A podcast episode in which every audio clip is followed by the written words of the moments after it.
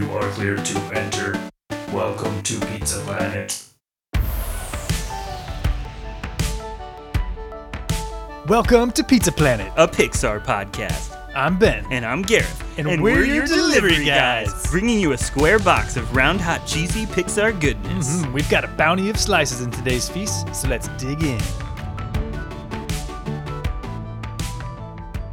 Thank you for calling Pizza Planet. Today's special is on. Pixar soundtracks. Oh, yeah. We're going to be listening to some sweet, sweet tunes. All the musica. But because of copyright reasons, we will not be listening to them on the podcast. we uh, we actually just are going to be talking about them uh, with a very special guest today. Yes. So today we have our good friend Tony Zinich with us. Hey. So Tony Zinich is a good friend of Ben and I's. He is a musician, which is the predominant reason we brought him on. But he actually has experience scoring films for Ben and I, because Ben and I have worked on some short films together, and Tony has written music for that. So we thought yeah. he was especially qualified to have some deep discussions about movie soundtracks. Yes, we're going to be picking your brain, buddy. I'll do my best.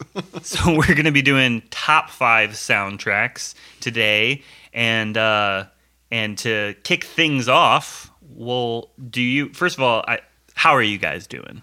Doing pretty swell. Pretty good. Yeah, it's Easter weekend, so Yeah. pretty sweet. Yeah, and uh, and Tony, Yes, sir. what what excites you the most about being on the podcast today? To see your faces instead of just hearing your voices. Oh yeah, I love seeing how excited you guys get about Pixar in general. So already, we've already talked for like a couple minutes. yeah, that's true. And just, I don't know, you just like light up when you start talking about Pixar. So yeah. Is there anything you want our audience to know before we before we start the discussion about you specifically? Absolutely not. Okay, he's a mystery. That's right. well, I, I told Tony before this that you know, I when we first started talking about like doing soundtracks and you know our top five and stuff, we immediately thought of Tony. Yeah. and we've been like reeling him in uh, because Tony told us that he's basically been like binging Pixar films Yeah, the past right. like month or two with Yeah. your Beyonce. That's right. Yeah, you got me hooked. You got me. You gave me the Pixar bug. Yes. I've seen all of them, but two in the last probably two months. So yeah, I'm going ham. I don't know why this reminded me of. You guys know that quote from Papa John's where he's like, "I've ate forty pizzas in thirty days." You know, what I'm talking about? Hey, that's not that's not a Pixar movie. You know what I'm talking about? Oh, you got it. It's a hilarious quote where he's talking about like it's the whole thing, but yeah, he ate 40 pizzas in 30 days. He just says this like in some interview. He ate forty. He I ate thought you said he made forty. No, no, pizzas. no, no. I was like, He- yeah, you work at a pizza place. no, Papa John's he ate 40 pizzas in 30 days, and he can tell the difference because he got he got like he had to get like kicked out of the company, and so he was saying like they've changed like the recipe, and he's Mm. like I've had 40 pizzas in 30 days, I can tell the difference. So, so hearing you talk about like 26 soundtracks, anyway, I've seen forty Pixar movies in the last thirty days Wait, are there that many? No. with shorts. oh yeah, maybe. Actually, There with shorts, almost definitely. So to kick things off, uh, we're all just gonna share our top five. We're not we're not gonna be doing like a whole everyone go five, everyone go four. Um, we're just gonna go straight into it. Ben, hit me with your top five. my top five. Yes. I want to have Tony do the first Okay. top okay. Oh baby. We'll give we'll give the honor of, of first share to TZ. All right. At number five, we have Cars One. Oh.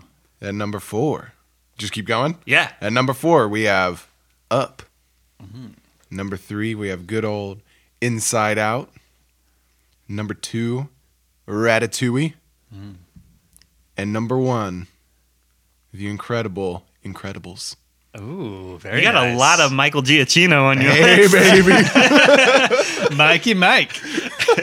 And I love I love that Cars is on there because that's like kind of like a dark horse as far as like Randy mm. Newman goes. So mm. Yeah, nice. sweet sweet list, bro. Sweet go. list. All right, Ben, hit me with it. Okay, so number five, we've got Monsters Inc. Mm. Oh yeah. So I got to show some love to Randy Newman. Number four, Inside Out. Number three, WALL-E. Number two, Up. And number one, Finding Nemo. Ooh, nice. Nice.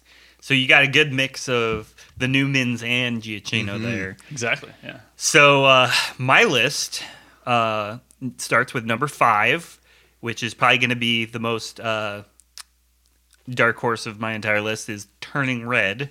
Ooh, yeah. Mm. Nice. Then I got number four, The Incredibles. I got a number three, Monsters Inc. Nice. Okay. I got a number two, Finding Nemo. Very nice. And my number one is WALL-E. Ooh, nice. Very nice. So, uh, so yeah, got it. I got- I had to give some love to is, is like Giacchino and Randy, but Thomas, man. Dude, yeah. So, uh, so what do you guys want to talk about first? So, uh, let's let's let's see what overlaps on our list. So, you had Tony, you had Incredibles um, That's number one. As number one.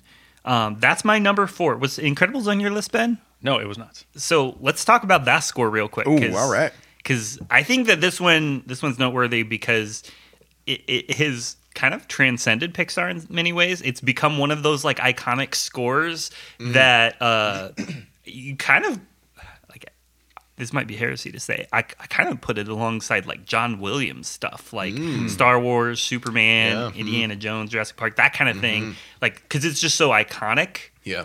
it's like the type of soundtrack where you just play one track from it and people instantly know that it's super cinematic it's super like i don't know i i, I and it, it takes a lot of uh, really unique inspiration from uh, things like the mission impossible theme um, I, I wrote down the names of these people not because I know who they are, but like I I noted this uh, to give credit where credit is due. Lalo Schifrin wrote the Mission Impossible theme, uh, the James Bond theme written by Monty Norman, um, and even the Pink Panther theme to an extent by Henry Mancini. Um, all feel like they influenced Michael Giacchino in the soundtrack. Yeah. Yeah. I think yeah, they definitely dig into the the throwback sound, like the 60s Yeah. like big horn section sound and that like big horn theme like dun dun dun dun that thing, like, Yeah. on the horns is like ooh money that is gold yeah just and i'm already like a brass guy i played trombone a lot so hearing that like that sound which is definitely prevalent in like those other films you were talking about Yeah. it's just like mm, yeah zesty Yeah. Zesty, yeah. Yeah, I love that you mentioned the the '60s because like the movie gives off such like a 1960s vibe, Mm-hmm. and the the soundtrack accentuates that so beautifully. Mm-hmm. Yeah, and I, I got I, I got to say like, uh, so it almost made my my honorable mentions, which we'll get to later. It was like right there. I was like, uh, but um, I clearly need to give it a second listen. Um, but uh, I loved the uh, the pacing. It's just like quick, mm-hmm. you know. Mm-hmm. It's like keeps you guessing, and it's just like fun, and and that really is it's perfect for the movie because the movie is very fast paced with the characters and the superpowers and stuff. I just mm-hmm. loved that that part to it. Yeah. This was one of the other than like maybe maybe my top 3, but this is definitely the most listened to a bull tr- soundtracks all the way through. Like every yeah. track I found interesting, which was Yeah. not the case with some of them on lower on my list or things that didn't make my list was every just as a soundtrack without the film, I would listen to it hmm. because Oh, it's yeah. so interesting all the way through. Oh yeah. So like fun fact, like I remember back when I was in high school, like my cousin in Montana telling me that uh, he because he was in jazz band and he was telling me that they did um, for jazz band like a medley of the Incredible soundtrack, nice. and just instantly that just made sense to me. Like, Yeah. of course you would do that in jazz band, like because it's it's that iconic and like you're saying, like literally every track slaps. There's nothing that isn't picking up picking up slack and help carrying the weight of the movie. Um, so it just it's it's like a very all encompassing like soundtrack. Like it's mm-hmm. whole. It's very mm-hmm. whole. Yeah. Yeah. And I want to say there's like lots of interesting instruments like used in it mm-hmm. too, you know? Yeah, the marimba. Yeah, Is that that's what the one I was thinking Yeah, of, the marimba. Yeah. Yeah. Yeah. yeah. Yeah. Yeah. Uh, I I have some standout tracks noted for this one. Uh, so the Glory Days is a great track. Uh, Life's Incredible again. It's very fun to just like it's like kind of like a little jazzy, like easy listening vibe. Um, Kronos Unveiled. It hits hard. I've been actually seeing this one pop up a lot on TikTok, um, and then I never realized this is what it's called, but the the credits song in The Incredibles is actually called the Incredits, Yeah. yeah, I saw that. Yeah. and that, that one that one just kind of like highlights all of it. So yeah. What's the track called? I did not have highlight tracks, Oh, okay. but I'm looking it up as we speak. Oh, okay. Um, the one where Dash it either introduces Oh. Dash or it's where he's running on water. oh yes, Yeah. Oh, it's called 100 Mile Dash. Yeah. And I think it's the one that starts with a marimba or a flute or something. And it's like, dum, bum, bum. and it has this like little like roll on a high marimba note or something. And it's just this, oh, it's such a good Incredibles sound, signature sound. Yeah. Yeah. The super- what was what was the one you said that your first one that you said uh, the Glory, Glory Days, Days. Life's Incredible, or or uh, Kronos Unveiled, yeah, I think it was life life's incredible. or Life's Incredible again. I guess is what it's Again, yeah, that that one doesn't it have kind of like this kind of um Yeah. Oh, yeah. yeah, it's like So a good. yeah, like an old old uh uh oh, what am I thinking of like a um Rat Pack kind of vibe. yeah yeah like I'm thinking of um uh oh oh my gosh the Marvel show um WandaVision? WandaVision Yeah. yeah, like that almost Oh, like okay. supermarket kind of vibe like I really like the vibe of that song Yeah. Um, yeah, no, The Incredibles is is 100% deserving to be your number one, Tony. I, I, I uh, the more we talk about it, the like, do I want to reassess my list? No. I know yeah like I I, Ben, what are you doing? I remember listening to it and thinking like I want to put this on my list so yeah I need to I need to check it out well, uh, what what else is on our list? What else do we have in common? Um, I want to hear what you guys liked so much about Finding Nemo. ooh, okay. oh okay.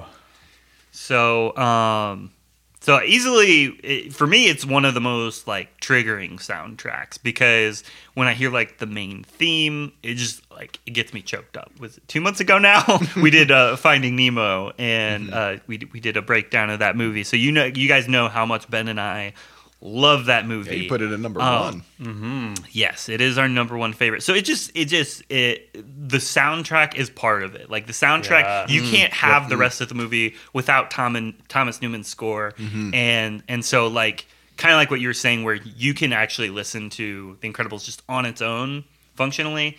Um, now it may not mean as much if it weren't for the movie itself, but I can still listen to the Finding Nemo soundtrack, and it just like brings these emotions that's like takes me on this journey. So yeah I don't know. I love it. Um, um, it does uh, get bonus points for having "Beyond the Sea" by Robbie Williams at the end, which I think is a, a interesting, rare instance where a Pixar movie popularized an old song for a new generation. Because I don't think I would know that song if it not for Finding Nemo. Oh, that's like uh, La Vie en Rose and WALL-E. Yeah, Louis yeah. Armstrong. Yeah, yeah. Yeah, but um, but yeah, I I think that Finding Nemo is my number two and not my number one simply because of WALL-E. So we'll talk about WALL-E later, but like keep that in mind. Like Finding Nemo should be like for all intents and purposes my number one. It's my fa- it's my favorite Pixar movie. Yeah.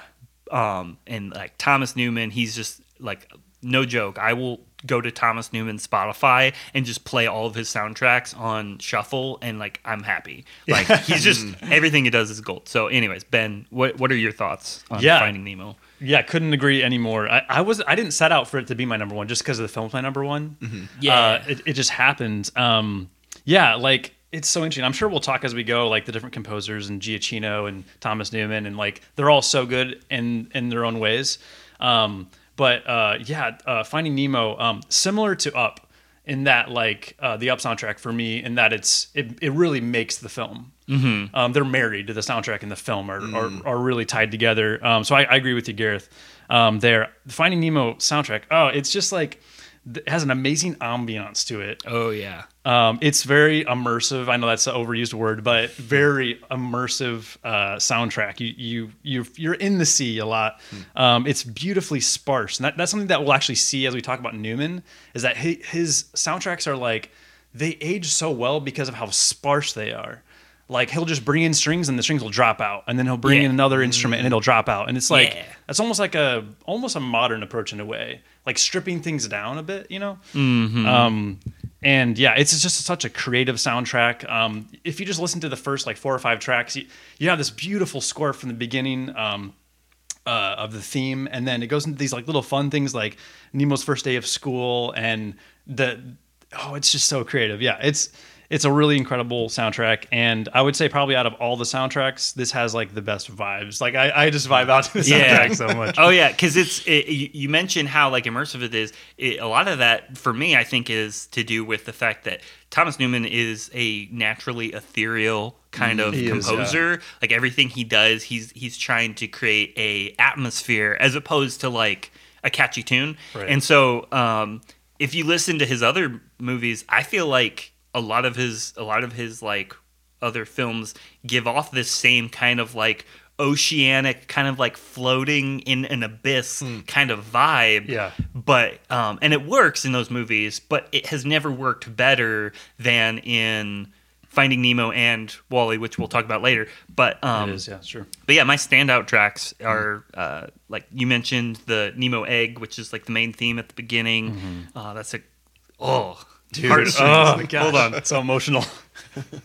That's that's like uh, is a like yeah. This whole soundtrack is Pixar feels, but yeah. Then you got News Travels. We talked about that Yeah. scene being like a very like uh, Pixar feelsy scene. Um, but yeah, that that's that's track on the soundtrack slaps. Um, Swim down.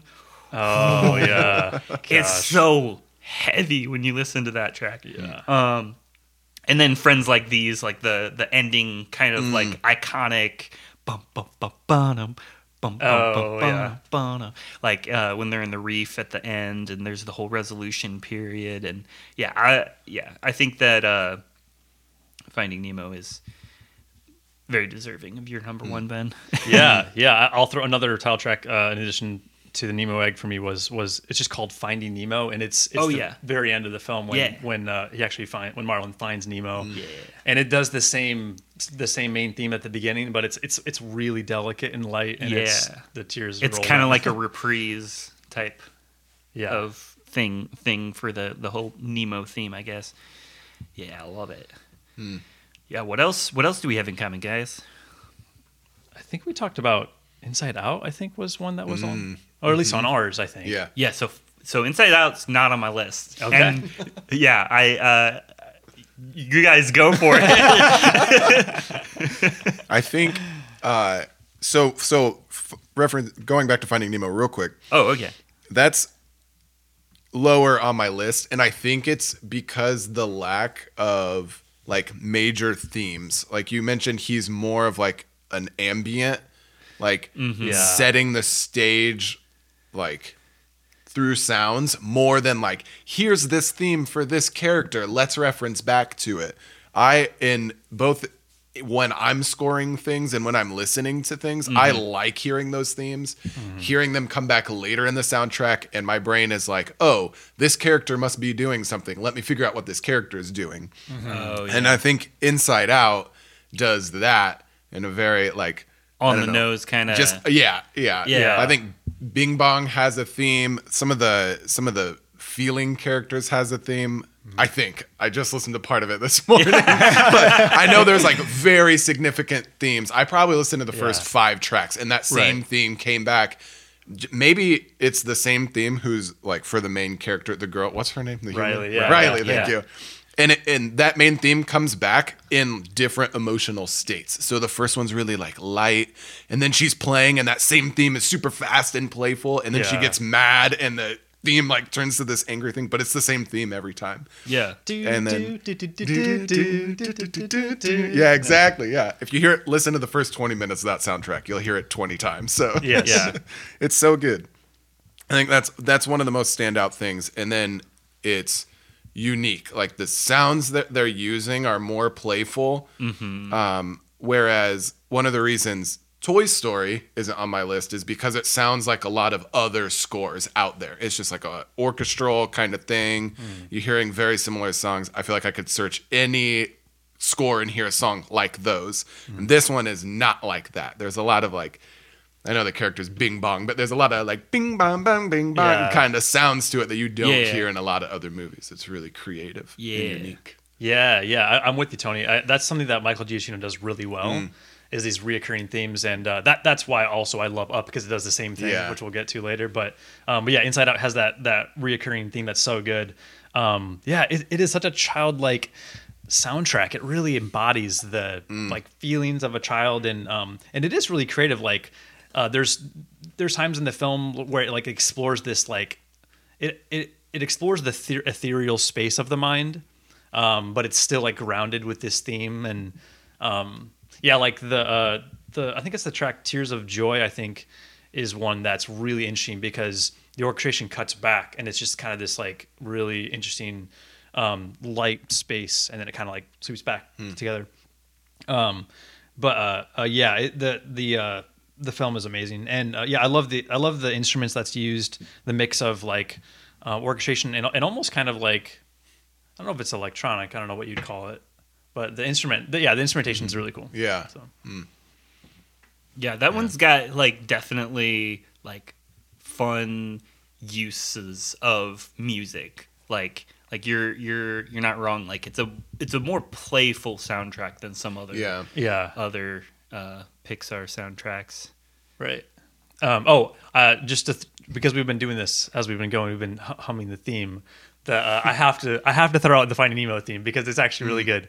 Do do do do do do do do do do do. It's sorry that I had to do it because like that theme just like hits me hard. So Well, we're talking about Inside Out now, Ben. I know, Uh, why I- don't you do an Inside Out I, song? I, I appreciate Yeah. you throwing that back. I you just singing that, I don't recognize that theme, which Oh. I think shows the difference between the two composers, like how much it's used. Sure, yeah, absolutely. Yeah. yeah, yeah. I'm sure if I listened to it on the soundtrack and all the other sounds were going, I'd be like, oh. But you Yeah. saying do do do do do do do. Yeah, like, I'm like, oh, that's the Inside Out. Exactly. Yeah. Exactly. He's yeah. He does a good job of, of, of it sticks with you. Yeah. Yeah. Yeah. Yeah, I, I I can see that. And the yeah, the only the only part of talking about Finding Nemo again, Uh, the only part of Finding Nemo that I I for sure recall there being like what you would call like a mm-hmm. callback theme would be what Ben was talking about with the Finding Nemo track is a reprise of Nemo Egg. So you have a theme for Nemo. And I think that there's a theme for Dory, but I honestly don't know what it is. Yeah, no- So that's like to your point, Tony. Like, Yeah. I don't even remember which like melody line or what like it, it, it is that is supposed to be Ne- Dory's theme, I should say. Yeah. Um, so yeah, no. Uh, Inside Out though is definitely great. Mm-hmm. Um, what else did we have in common? Somebody had Monsters Inc. on their list. Yeah. That's my number five. Yep. Okay, so your number five is my number three. So um, Nice. now I have to ask: Did you have any other Randy Newman tracks on your list? Nope. Okay, so we're in agreement. This is peak Randy Newman then. Dude, I'm so. that sounds like really bad because Toy Story is so amazing, but but I felt the same way. I was like, I really think this is his best, but like, am I off here? Like, No, it's one hundred percent his best. So, uh, so like, here's one of my points: is uh, every time Randy Newman, save for Cars, I don't think he did this with Cars, but um, every uh, Randy Newman score comes with you know one or more songs that are written by him in the voice of the characters. So like in Toy Story, you got you got a friend in me, and then you got um, I go sailing no more, and so you've got like these different tracks that are um, like it sung in the voices of the characters, right? Well, Randy's always the one who's singing those songs. This is the one soundtrack he did where he actually had the actors singing their song. So, you, so um, if I didn't have you is sung by John Goodman and Billy Crystal, and that's just like extra special. So I give it bonus points for that Yeah. because like their rendition of it is by far the preferred version over like Randy because Randy does his own rendition of it. Yep. But it's nowhere near as good as the Billy Crystal John Goodman version. yeah. Um, but yeah, it just has all the the hallmarks of a great Randy Newman score. Um, but I think just because of the visual flavor of the monster world. Um, just the music has it, it just hits in a particular way in the context of like this colorful monstropolis. Like it's it's more transportative because you know. Uh, uh, Toy Story just takes place in a kid's bedroom. We've all been in a kid's bedroom. Right. But Monstropolis is a place that none of us have actually been. So, uh, so like you listen to uh, this soundtrack, it, it it transports you to an actual place as opposed to like just giving you like feelings of nostalgia, like looking at my toys kind of thing. Right. Yeah. Absolutely. Yeah. It is a really creative, um, or a, a, a really, a really fun soundtrack. Like I just felt like this soundtrack is just, it's so playful and fun, um, and and it's jazzy. Like there's like this jazz elements. Yes. To Yeah. It. Yeah. It's really interesting. Yeah. But yeah, my standout tracks for Monsters Inc. Uh, obviously, if I didn't have you, that's just iconic. Um, uh, Monsters Inc. the the main theme for Monsters Inc. Uh, Walk to Work, Boo's Going Home. Um, So you're talking about Tony. You were talking about like theme callback themes. Boo is a character who clearly has her own theme. Um, I'm not gonna try humming it because it's actually kind of high, but oh yeah. Yeah. What? How does that go again? it's like I, I, Do it. like it's like a do, do, do, do, do, do. yeah. yeah. that yeah. that whole Uh-huh. melody. Um, but yeah, so you've got you've got um, that song, and yeah, it's just there's there's so many great tracks in this one. Yeah, it really is. It, it, the, the soundtrack really keeps you guessing because it's Mm-hmm. like you said with Monstropolis, it explores so many different fun elements. Um, the the scare floor has a theme, and Yeah. um, yeah, it's it's it's really engaging. Uh, there's lots of there is some notes of Toy Story that kind of come in, Yeah, um, but it but I think what really for me, uh, I think that got it on my list, um, and this ties into your point, Tony, about having themes. Is I was listening to the soundtrack and I, I'm thinking I'm like this is it's a playful, it's a fun soundtrack, but th- there was nothing that really like was really drawing me to it. I mean, it's like I said, it's really fun, but like why should this be on my list? And it was once I had I heard the track Boo's Tired," and I remember that scene in the film. Uh, Oh, when yeah. she starts, because it's a big character moment yeah, for Sully and, and Mike, and Yeah. um, they're starting to fall in love with Boo, and that theme then uh, comes back again um, throughout the film. And um, my second favorite track is is Boo's going home, Mm-hmm. and it's at the end of the film, and then it actually it's it's, it's again when the very end of the film. Um, and uh, it, it just gives you the feels, man. It, it honestly, Yeah. like this score makes me want to cry, like 100. percent Yeah. that that particular theme is so good. yeah. Both of those both of those tracks I, I highlighted because those are those are two of my favorites too. But but yeah, any any any of the themes that have like Boo involved just like had that that pull. Because because that's really what her character represents is like this paternal um, pull that Sully gets, and so the way Randy Newman kind of wove that uh, into her theme, it just adds a lot of emotion when you're listening to the soundtrack because you just like, I just want to hold a baby right now.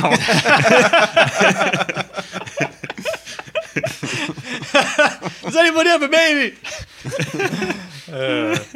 One uh, one other highlight track. So this all very nearly made my top five list. oh, okay. Um, and so the track "Boo is a Cube," where where Yes. yeah, Sully thinks she's been Yes. killed and turned into this trash heap. I remember it. cube. It's got kind of like a, a, a Yes. bouncy, like bump, bump, bump, bump, bump, bump, bump yeah, kind of the, theme. this it's so funny. Just listening to it, it's even funny because Yeah. it, it jumps back and forth between this like super dramatic, like oh my gosh, Sully in the movie is like passing out every Yeah. time he looks at Yeah. this, and it sounds like that. And then Boo in the movie is just like waltzing along with their Yeah. friends, and the Yeah. soundtrack does the same thing, and it's so funny. It's Yeah. so well done. Oh That's yeah, I'm glad you mentioned that. I, for, I I forgot about that scene, but like I do I do know exactly what you're talking about, where it's like dun dun dun dun dun, dun like really intense music, and then just like sweet happy. Yeah, Yeah. her Kinda skipping like- along. yeah, It's so good. Yeah, that's great. got to be like Randy Newman's like his thing is he's just so good at like you know not only embodying characters but really making soundtracks like really fun like yeah, you know but yeah. So were there any other overlaps we had? Um. I think So- up. yeah Oh, okay. You have Up? I don't. I don't have up. yeah feel like we Sorry. would like up for the same reasons. Oh, dude, take it away, man. So, um, I recently watched Up in the last two weeks, probably, and this is this is the only film that made my list because I listened to the film only while watching the movie. The other ones that made my list, uh, maybe with the exception of Cars, but the other ones that made my list were because I was listening to the soundtrack and I was like, oh, I like this about the soundtrack. But Up brings those Pixar feels in big time with that piano piece. I can't sing it right now. I can't think of how it goes, but Oh yeah. Oh uh, yeah, married life. yeah. And it just that theme comes back at the most like dramatic parts of the movie and you're like, "Oh my goodness, this is going to make me cry right now." That's it, yeah. Yeah. Yeah, that Yeah. that theme alone Ugh. made made that movie make my list. dude, hundred percent. Yeah, no, it's it's so good, man. Oh, yeah, that that uh, I would put that in line for me with um, uh, similar to Inside Out, in that it's just this thematic that, and he just he uses it so well throughout the film, and it's just like every time he's like "Uh, crunch it in your heart a little bit more. Yeah. Um, and yeah, no, it, it's it's it's uh it's it's it's probably I wrote down the most emotional score Oh yeah. of Pixar for sure. Well, and it's also like in, in today's day and age, like at least as far as the TikTok generation goes, this is probably the most iconic track. Oh, Mar- Married. Life is probably the most iconic track of all Pixar, like more iconic than You've Got a Friend in Me, Mm-hmm. because it just it is used um, so versatilely with like meme culture and with like you know just general videos on on online so it is definitely more recognizable for younger generations so um so i, I would give it points for that because that's not that's not a knock on it it's like Mm-hmm. it is that good of a song that it has transcended the movie itself and become kind of like this like uh universally recognized uh piece of music Where when you hear it, you just start crying, Mm-hmm. no matter what's going on. I around you. yeah yeah yeah, like it's it's it's been kind of hijacked, like uh, you know. that's one way of putting it yeah yeah, like TikTok, you know, it's like some dude is just doing a thing, but then you have the music and you're like, uh, it makes you care more. Like Yeah. that that says so much about Michael Giacchino um, in this soundtrack because uh, because you're you're not wrong. Like somebody could literally just be showing off their new French press, making a new cup, of, make, making like a fresh cup of coffee, and but they're playing Married Life over it. It's suddenly compelling.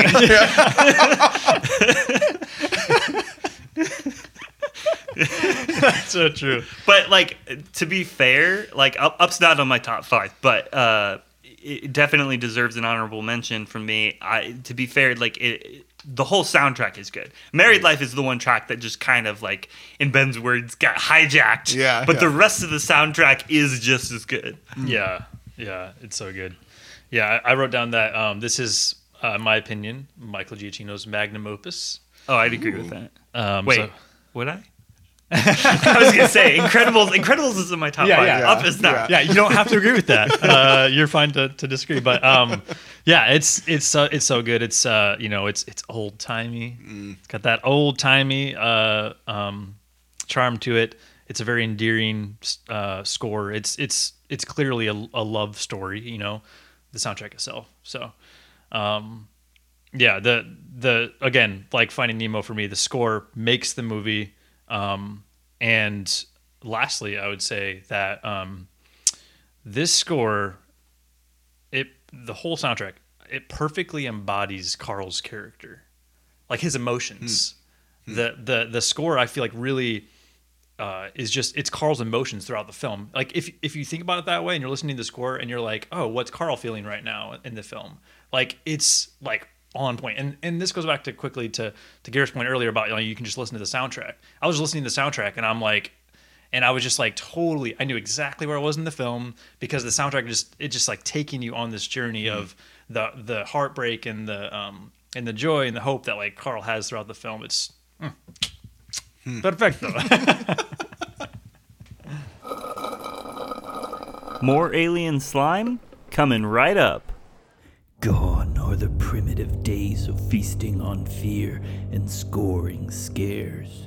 No longer is a monster measured by the horror that he inflicts. Because Monsters Incorporated is pioneering a whole new kind of energy to power your city, come meet our talented jokesters who are responsible for the Monstropolis power grid's 120% surge. I used to be a janitor and I told jokes to my mop. Now I tell jokes to kids and they love me. Think you got what it takes? Sign up for Monsters Incorporated's open auditions. I'm Monsters Incorporated. It's laughter we're after. Take your next vacation in the number one rated tourist destination in South America.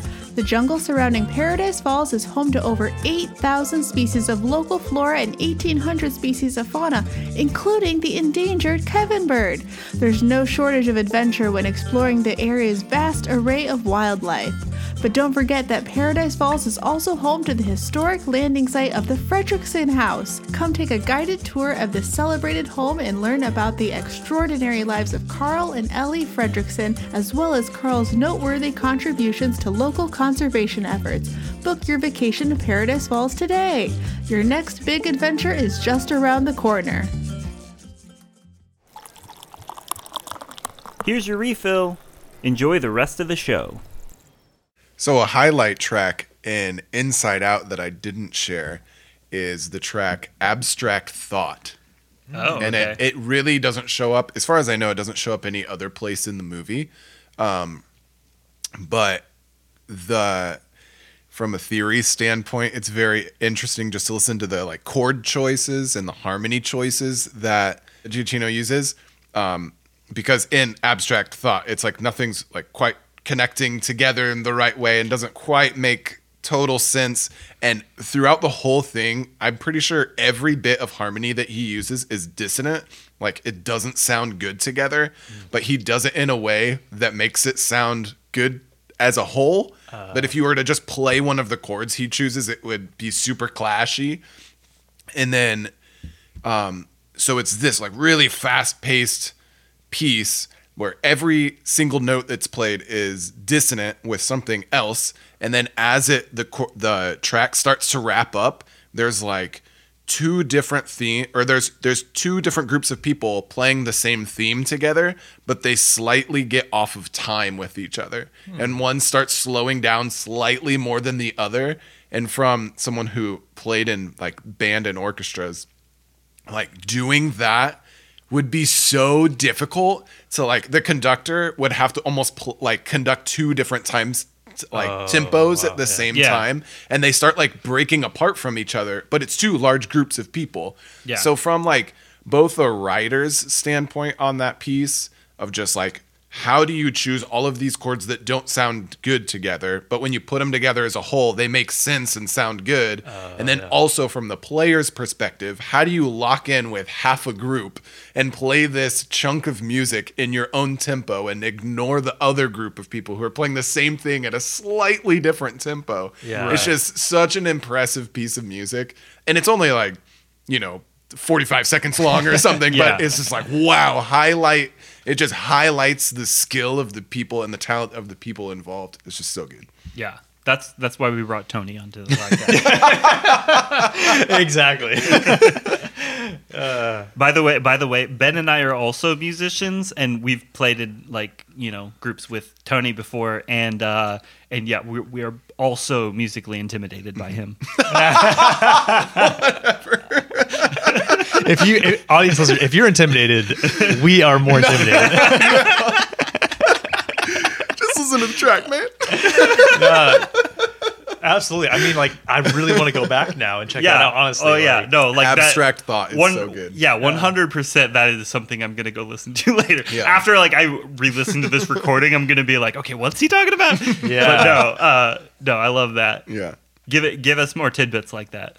I'll do my best that might be the only one i got Okay. Well, other uh, than incredibles having the best i wrote okay so the incredibles i'm going to talk about this for 10 seconds Oh, Okay, go no, ahead. good, yeah. Go the ahead. the overall like the the the little phrase I can put on the whole soundtrack Yeah. is 60s spy swankiness. oh yeah. And that's the best tidbit I got for that. Oh yeah. I just enjoyed the word swankiness. I feel like Oh, it yeah. fits so well. Yeah. Uh, anyways, it is a swanky soundtrack. Isn't Very swanky. Um, yeah. Did you have anything else to share about Up before we moved on to the next? Not really. Okay. Other than just like how he uses that piano piece. It, Okay. it's very much like Inside Out. How he takes that theme Mm-hmm. and uses it so well with different emotions. And I'm I'm interested to look to go back and watch that and see if that theme only gets played when he's um like remembering or feeling some way because of Ellie. Like I wonder if that theme gets played any other time when he's just walking around, or if it's only like when he looks at the house or when he's remembering something about Ellie, because Right. it is married life. Like Yeah. that theme comes in because it tells their whole entire story. Yeah. I'm interested to know if it only comes up when he's thinking about, which is a large portion of the fo- film when he's thinking about Ellie. But Yeah. yeah, I'm glad you mentioned that, Tony, because I was going to say my other title track is Mar- is uh, stuff we did. When is that? Stuff we did. So that I th- actually I like that one even more than Married Life um, because it really it's just it's so emotional. So it's Is that the one on the cliff when he's in the house looking at the scrapbook at the yes, end? Ooh, yeah. nice. Yeah. yeah, is he's remembering, and that's when he that's that's the point in the film, like probably one of the most heart wrenching parts of the Yeah. film, where he he's in the adventure book, and then he sees like it's like she has the message like you know you were my adventure. Yes. Yeah. You know. So I Oh, I, I I need to got insert. I know. I know we're not talking about the actual films in this episode. We're talking about the soundtracks. But I do I do want to say Ben, like that scene. Well, Mm. like in in Up, I'm pretty sure when I first saw this in theaters, like sure, like the first ten minutes got me. Like it, who, who did it not get? Exactly. But I am I am fairly certain I had a much more visceral reaction to that scene. Right. Like like mm. my like physical compulsion to cry was was way more triggered from that scene than the the opening 10 minutes. And hanging out right behind what you were saying is. Da-na-na-na, da-na-na-na. Stop it. no, no, it it is so good. And lastly, I wanted to say, so then at the end of the film, the the one of the other best scores is called Ellie's badge, and it's when he gives the badge to, Oh, to yeah. Russell. Grape oh, soda. Yeah. Yeah. and it comes back again. It's like That theme comes back. The See, same I- one? yeah, same Oh, one. man. Yeah, See, I think like that one that one got me too, but like only like on rewatches. right. because I want to say I want to say that that one, like the first time I saw it, didn't actually hit me as hard. But now, like maybe it's because I'm like older and have more of like I don't know like, an adult instinct. So like I don't know, it means something different. I don't know, Yeah. but yeah, that one is definitely good too. So, um, what else do we have in common on our list? So like. Uh, I believe you're number one. my number one is WALL-E. Is that on your list? It's not, but I think it's on Ben's. Ben, what was WALL-E on yours? Number three. Oh, okay. Nice. So, uh, so yeah, I, I, for me, WALL-E and Finding Nemo gain go kind of hand in hand. Like they're both Thomas Newman. Yep. Um, they're both like, like, absolute. You used the word magnum opus earlier, talking about the Up soundtrack for Michael Giacchino.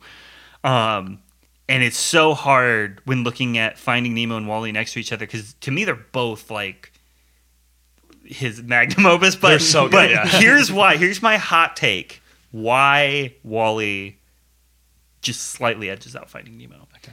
Okay, so Finding Nemo.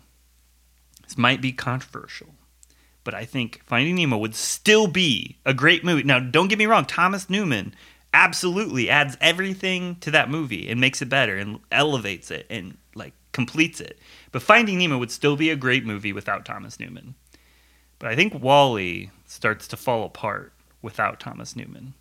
Okay. So Carry on. That's a good, that's a good take. Okay. So like let, let me hear why. it- okay, so WALL-E is a, a protagonist who doesn't talk. Like the first, what is it, 20 minutes of the movie? Oh, movie? that's true. There's no dialogue, and the music is absolutely fundamental. You cannot tell that story Yeah. without that music. And so, like, um, like just look at the the the the theming of it, where you've got like space and you've got this dreamer character who's like looking up into the stars and it just like everything that we've talked about what we love about Thomas Newman like he's got this ethereal soundscape where he is transportative and he just puts you in kind of like this uh, like very almost psychedelic state of mind with his music. Yeah. Um, and like that 100% functions as a tool to tell the story of WALL-E. Right. Um, but I mean, beyond that, like on a, on a lighter note, I, I want, also want to highlight that um, this is one of the few Pixar films that has an actual collaboration um, between the score writer and a singer songwriter to add to the to the to the credits of the music. So it, the the song I think down down to earth from the credits of this movie absolutely gets slept on. I just recently listened to Yeah, um, so good. the episode the animation addicts podcast um, has an episode where they talked about um, all the pixar songs basically all the songs with lyrics that appear in pixar songs and i was so mad because they they literally were like there's apparently a song in WALL-E called down to earth I don't remember it. Let's move on. and I so was like, good, yeah. but it's the best one. Like on this entire list, every song that you guys are talking about. Um, but no, Down to Earth is just like it's a fun pop song. So Peter, for those who don't know, Peter Gabriel is a singer songwriter. He sings on it, but it still has a a sound like a sonic vibe that matches the score. Mm. Yeah, and it's because it's co-written by Peter Gabriel and Thomas Newman. Like they Oh. collaborated on it Nice. so that it fits in with the soundtrack. It doesn't feel like this jarring, like because like in a lot of animated movies, this becomes like kind of like a uh, a criticism of, of of some animated movies where they just hire a random pop star, Yeah. have them just make like a super random fun pop track that kids will like, Right. and then they just throw it in the credits. And this is not that. This is uh, this is an actual effort to make that pop song that that you know is really fun and ex- and and like fun to listen to. Like they're trying to make it actually fit into the soundtrack. Yeah. Cohesive. So yeah. yeah. it's just it's a fun flavor, fun vibe. Um, I wish more films would do this, where the composer collaborates with the singer. Yeah. for the track on the credits. totally. Yeah. That's such a jam too. Yeah. Yeah. And then and then like another point for this for this uh, soundtrack is that um, it it use it utilizes some pre-existing pieces of iconic music. Um, so I don't know how to pronounce all these, but like you'll recognize. Uh, I think it's called also Sprach Zarathustra and Blue Danaboo. I don't know if I'm pronouncing those right, but these are like references to 2001: A Space Odyssey. Oh, okay, Um, yeah. And then you also get like the soundtrack from Hello Dolly. Um, and that just all adds a lot of like mystique to the soundtrack, I think. Yeah, yeah, and I, we might have already mentioned this, but yeah, La Vie en Rose, uh, Louis Armstrong Yeah. is that. That's an interesting one too because that, like, I love Louis Armstrong, right? Like, you know, he's great. You know, it's a wonderful, uh, what a wonderful world. Like, you know, Yeah. uh, for those who don't know, but uh, that track is like, I remember seeing it when, with WALL-E, and I'm like, this is such a Pixar uh, song, but it's Yeah. like it's not. Yeah. So that's just interesting. Is that the one that he's that he plays on the little iPod or whatever? Yeah, yeah. yeah. And that's like a that's like a significant that's that's a piece of music that's significant to the story too. Right, it is, Yeah. yeah. No, that's that's that's up. Um, hold on, I got it. Uh,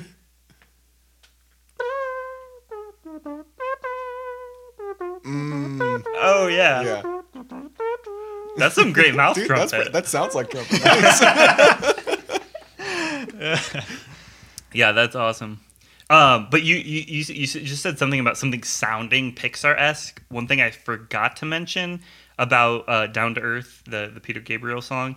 Um, like the first time I heard it, I genuinely thought it was Randy Newman singing. He sounds Oh, he yeah. sings in a very similar style and range to Yeah. Randy Newman in that song, um, which I just think adds to the the the lore of Pixar, where it's like this is what Pixar's sound kind of is. Yeah. So like like other artists who are now singing songs in Pixar movies are kind of I don't know if he was directly influenced by Randy Newman or not, but like I in my in my head canon, it's like he knew, you know, you got a friend in me and and Right. and all these other Randy Newman songs, and so he's kind of um, making it sound like that. I don't know. yeah, no, it's so good, man.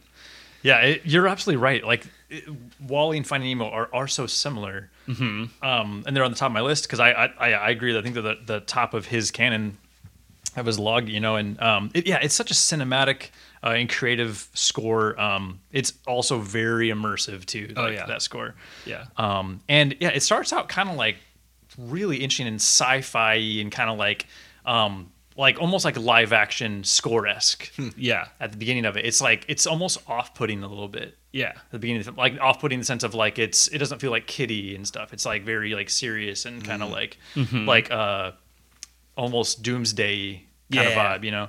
Um, but then it um but then it picks up with these with these these memorable scores. Um, uh, that we'll get to in a second. But yeah, it's it's um yeah, it really, it really shows like the innocence uh, of like of this this this robot and you know newfound love. Yeah. Um and uh and it, yeah, it's it's so, good. Like so title tracks. Can I jump into that? oh yeah, Or- standouts. Yeah. yeah, standouts. So like um, my top two are uh, Eve Yep. and Define Dancing. So those are those are my top four. I, I also noted uh, 72 degrees and sunny and and obviously down to earth. But I think you're right that um, Eve is obviously great, but I think Define Dancing. If we're if we're talking magnum opus, Uh-huh. like that's probably that's probably the peak of this soundtrack for Thomas Newman. Yeah, it, it is. It's yeah. No, it's so good. And it and I, I was listening to it, and it's it's actually the same theme, Eve and Define Dancing. Yeah, yeah, yeah. So- Because it's because that's the love theme for the film. And this is when they're floating around in space and Yeah. he's got the fire extinguisher. Okay. yeah. Yep, you're right. And uh, Hmm. and I love so one one thing we didn't really talk about like again the difference between WALL-E and Finding Nemo. So Wal- Finding Nemo is is all about underwater, Hmm. and so we were talking about how that ethereal aspect kind of works with that. And then in this movie, you've got Define Dancing, which takes place in outer space, Hmm. which is arguably like an even more grand scope version of being in the abyss of underwater. Right. Yeah. but but not only are you using that kind of sonic flavor to its full capacity, but you're also adding sci-fi elements because mm. all the all the scenes that take place on the Axiom um, he's doing different things than what he did in Finding Nemo. Whereas I feel like a lot of the stuff sonically that he did in Finding Nemo, he was able to repurpose in this because of the space theme. But he's also doing more like new, unique stuff with like this uh, sci-fi sound where there's a lot more. I don't, I don't know if you want to call them beeps and boops, but Yeah. like, I know what you mean. Yeah. but like uh it, it definitely comes off more uh i'm trying to think what to compare it to like not star trek but you Yeah, know it- it- does have something something vibe, yeah. slightly more pulpy maybe. Yeah, it almost has like a Star Wars kind of like fun like vibe where like there's I forget which score it was. I think it's it might be the WALL-E track, um, but it's like it's got this little like almost like a tin can sound that's like, okay yeah and it's like he's utilizing these these interesting uh, sounds and instruments. yeah, like lots of little tinks and yeah. just almost like robots. That's a good Yeah. example. So the the the old movie by Blue Sky Animation, um, R.I.P. Yeah.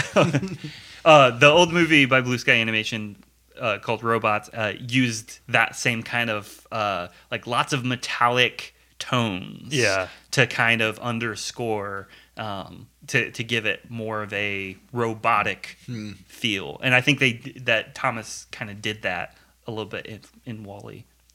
yeah. But That's cool.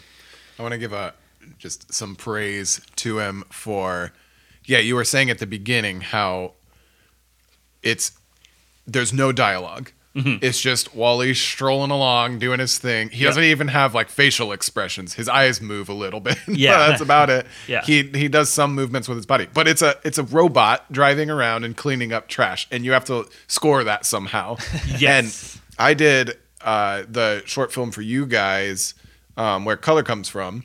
Oh, yeah. And that was a silent film where it was only music. I don't even well for 90% of it it was just music. Yeah. Um, and I had a new refreshing respect for people who score things that are quote unquote silent films. I know Yeah. there's other sound effects and stuff that happen in WALL-E, but it's it takes so much more energy and like precise thinking to score something without dialogue because normally you'll have 30 seconds of a film or whatever with no dialogue and then someone talks so you back it off and you're like Yeah. okay i'll just put something under this dialogue that kind of um, like supports what they're talking about or their emotions and then i'll bring back whatever like i'm gonna ramp this back up when there's no dialogue or they're traveling or moving or whatever Yeah. and that's the whole beginning of this film Yeah. like anytime it's only WALL-E or just WALL-E and eve there's no dialogue Yeah. and so it's just music the whole time and sound effects and then so both to like whoever i don't know animation terms but whoever Yeah. like animated them these like not human things they're very like clunky WALL-E Yeah. and then eve has like three parts to her body that move like however they Four- four parts. four parts that Yeah. move however they like whoever they are who creatively decided like how their bodies should move to convey an emotion Yeah. plus the music like those that team right there is stellar because that is Oh, yeah. i can't imagine that was easy Oh, on yeah. the creative board like oh man like there's there, uh, like half of this movie doesn't have dialogue how do Yeah. we make this enjoyable for people Yeah. Yeah. Like if if you think about it, WALL-E like like in live action, if if WALL-E was a human character and was live action, that would already be challenging. Yeah. Because like he, he's a mute character, he's not talking, so you uh you're like what you're saying, you're you're putting a lot of work on the person writing the score to mm-hmm. help convey different emotions. But in that scenario, you have a on-camera human who's giving a performance that's going to add a lot. Yeah. But Yeah. then once you make it animated, whoa, you're putting a lot of work on the animators then. yeah. But then, oh, then you make the character, the mute character, a robot That's a with rolling limited mobility and expressions, and like No dialogue. Yeah. yeah nothing it, it's like Wow. it's like they literally stacked the odds against themselves and still Yeah. succeeded, and that says so much about Pixar animators, and it says so much about Thomas Newman. yeah So thank you for highlighting that. Yeah, and Yeah. for reference, they did this so well. I'm not going to ask you guys to show where it ends up on your top, however many list Yeah. for Pixar, but this movie is number four on my overall list, like just of Pixar movies. Yeah. and for like that beats a lot of movies, and half of it doesn't have dialogue. Like Yeah. those creators did such an outstanding job. with Oh that. yeah. Oh So- yeah. I I I I'm not going to spoil where it is, but Yeah. I, WALL-E is not near as high ranking as Finding Nemo. Mm. So the fact that it edges out um, Finding Nemo and Mm. soundtrack that that just says so much to me about like how much of an achievement. And that's why that's why I'm like leaning towards giving Yeah. giving the status of magnum opus to WALL-E Yeah. because Yeah. uh yeah, like there's just so much more to appreciate. I I think for me Hmm. about about WALL-E's soundtrack over Finding Nemo's. Yeah, well, speaking of magnum opuses, um, I've seen a, a, a video essay on YouTube that, that claims that WALL-E is, uh, like the film itself, is Pixar's magnum opus. So. Oh, wow. there's you know there are fans out there, and I, I yeah, I mean that's definitely an interesting argument because it is like you guys said, so much work um, when there's non dialogue, and I would say like I'm actually drawing a connection now from from WALL-E, uh, especially the beginning, to now the first few minutes of Up. Um, because Up is also non-dialogue, yeah.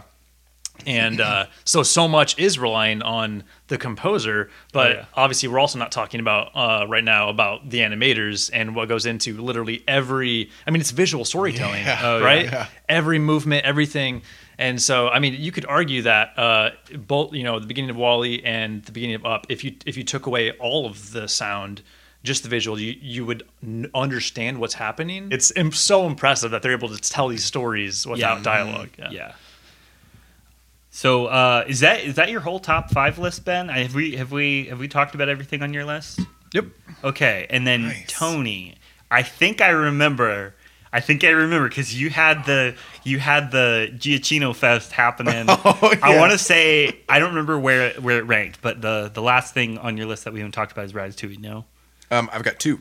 Oh, I've got Ratatouille and Cars. oh, that's right, Cars, because Yeah. uh, Randy Newman. Well, let's let's talk about uh, let's talk about Cars. Cause Yeah, Cars will that's- be brief. That's a very interesting pick. randy I, newman yeah I like So- I, I like the Cars soundtrack, but I really want to hear why it hit your number so, five. so confession, I didn't actually listen to the soundtrack. Oh no, that's the fine. the reason so so Randy Newman unless it was like a decision of his to bring these songs in. Randy Newman has nothing to do with the reason why this is number five. Oh, uh-huh. okay. I It- see what it's you're saying. it's the use of the the like the songs that are in it, the songs with words. oh yeah, that are uh-huh. yeah, in yeah, it, yeah, which is "Life Is a Highway" Yep. Uh-huh. and "She Boom." Yeah. I think is what hi- what it's Shaboom. called. And Shaboom is when they're like waltzing around downtown. Yeah. And the neons all turning dream. around and they like throw it back to their glory days of Yes. like what Radiator Springs was. Yeah. And one like we we loved this movie when we were younger. My dad is a big car like car like actual cars Oh, yeah. like Yeah, engines yeah. and stuff. And so he liked this movie. We watched this movie a lot. And those two songs are just like just perfect with what's going on in the film. Like life is a highway driving and they if you've ever been on a road trip like they they show the scenes of like um passing the cornfields or whatever and you're looking at the rows Yeah. and just what that looks like and then the telephone lines the electric lines going up and down and up and down as you're driving past them and then life is a highway is playing behind it and it's such a road trip song Yeah, it is. it's just it perfectly placed in that film and it's the same thing with shaboom Oh, yeah. and it's it just throws me back to my like when i was younger Yeah. so Yeah, I, I I do like cars. Um, and and talking about Shaboom real quick, like Mm-hmm. uh, I talked about this on the parks episode where we were talking about the the Disney parks. But Mm. in California Adventure, if you go to Radiator Springs at sunset. They play that song so that you can cruise. Like people do this actual dance, like on the street, like they're cruising up and down. they're walking or they drive their cars No, they're walking, Oh. but they're it's it's it's supposed to be that's sick yeah, it's supposed to be like an opportunity for you. Like like I had I was there. I had the opportunity. I did not. But um, you can get on the the street like and physically kind of like you're just walking in a line, kind of like a conga Mm. Doing line, but but yeah. Yeah. you're just kind of like bouncing with the music Yeah. and Yeah. I guess that was a thing. Like my dad talks about somewhere around us, uh, a couple towns over, they would do this was I don't know, what, 70s. But Yeah. they would, you know, be strolling down Main Street going like 5 miles an hour in their nice cars and whatever they were working on. And they like eventually got ran out of the town. They're like, "Guys, stop. This is Main Street. Like get out of here." Um, but I think it's a cool throwback to that like style that that Yeah. just cruise through a town kind of thing. Yeah, Yeah, that era. cool. Yeah. Yeah, I'm I'm I'm looking at the soundtrack right now, um, and it does have like it has a lot of like more so than any other Pixar movie that I can think of, a lot of uses of uh, pre-existing um, like songs. Like we were Yeah. talking about how Finding Nemo kind of popularized um, that Robbie Williams song for our generation, but then you've got this movie. Um, Bringing in Sheryl Crow, Chuck Berry, Rascal Flatts, like you said, Mm-hmm. Brad Paisley, um, James Taylor, Yeah, the wow. chords. Okay, I didn't realize there were that many. Wow. like there's a there's a lot of stuff here, and so uh, um, John Mayer, what? Um, and then uh, I could have sworn I'm not seeing it on the list, but I could have sworn wasn't there a song that um, was actually written for the movie? Um, In Cars. Uh, Yeah. Was that Cars 3? Well, there was one in Cars 3, but I could have sworn. I'm trying to look it up right now. Um, bu- bu- bu- yes. So the song Our Town, performed by James Taylor, was written by Randy Newman for the movie. Ah. So, so like if you if you ever uh, go back and listen to that soundtrack, listen to that song because that is the one song that was actually like Cars unique. Hmm. So anyway, Nice. Cars Um, 5, or car, Cars number 5 because of nostalgia. Okay. Much why it's on my list. respect respect Yeah. I, I i can't i can't lie every time i hear life is a highway i get hype Yeah, it's such a jam. Yeah. Um and by the way we need to make a playlist after this can we like put like a spotify playlist in the show notes or something Yeah. So that that links all these so songs that up. so that the audience can like kind of like come back and listen to like our highlight tracks like the stuff we're talking about Yeah, let's do it. that would be that would be awesome.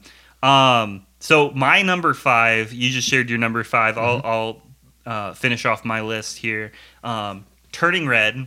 So this Yeah. is by far the most uh, out of left field pick I feel like any of us have for our top fives because this is such a new soundtrack. Uh, it's also uh, not at all in line with like typical Pixar because like we've been talking about Giacchino, we've been talking about the Newman cousins, but we have not talked about uh, Lud- Ludwig Göranssons. I am so sorry if I'm mispronouncing this. Uh, Ludwig Göransson uh, is is the guy who did the score for Turning Red. Now I'm giving uh, giving partial credit to him for the soundtrack and also partial credit to Billie Eilish and her brother Finneas O'Connell um, because this is one of those soundtracks where um, uh, it's kind of got a duality to it. So you've got Ludwig's score, which is like a very Chinese inspired um, score that uh, kind of seamlessly meshes with some um, early 2000s vibes, like pop vibes. Um, like one of the best example tracks that I'll highlight is uh, the song Temple Duties, um, where he's kind of like infusing this. Uh, 2000s early pop hip hop kind of uh, beat, but it's got a very Chinese uh, instrumental sound to it. I don't, I, Yeah. I, I'm probably Yeah, doing a mean. terrible job describing it, but yeah, go listen to like Temple Duties and you'll know what I mean. Uh, but like, I like what he does with the soundtrack a lot. I think it's very, very good soundtrack. But what tips it over the edge for me is is Billie Eilish and Finneas O'Connell's um, contribution. So they collaborated with uh, again, I'm going to get these names wrong, but singers Grayson Villanueva, um, Jordan Fisher, and who that is, Josh Levi. Um, and these are the guys who make up, along with Finneas, uh, Four Town. and so not only not only do they deliver three whole original songs with multiple variations of those songs throughout the film, uh, but they actually so my favorite track is a collaboration. So we were talking about collaborations between singer songwriters and composers earlier. Um, that I really appreciate. Um, in in this soundtrack, you can listen to the track "Pandas Unite" um, slash "Nobody Like You" reprise. So th- in that one, it's it's uh, got this like very like uh, uh, I don't know what you call it, like a chanting, um, like almost almost Chinese but Gregorian kind of vibe, and um, and then uh, then Four Town comes in and starts singing backup, and so it's like a mashup between "Nobody Like You," this pop song that's meant to be like a um, early 2000s boy band song, but it's meshed up with this like exciting Chinese chant. And it's just very, very creative. It gets Yeah. me every time. I like listen to this a lot, and so, um, so yeah, that that's why I love this soundtrack. So my my highlights are obviously going to be like one True Love, one of that's one of the four town four town tracks. Um, I already mentioned Temple Duties. Um, you know what's up is another one of the four town tracks, um, but they do a, a version of it in the movie called the Panda Hustle version. Um, so uh, it's it's kind of again kind of mixed in with the the vibe of the score.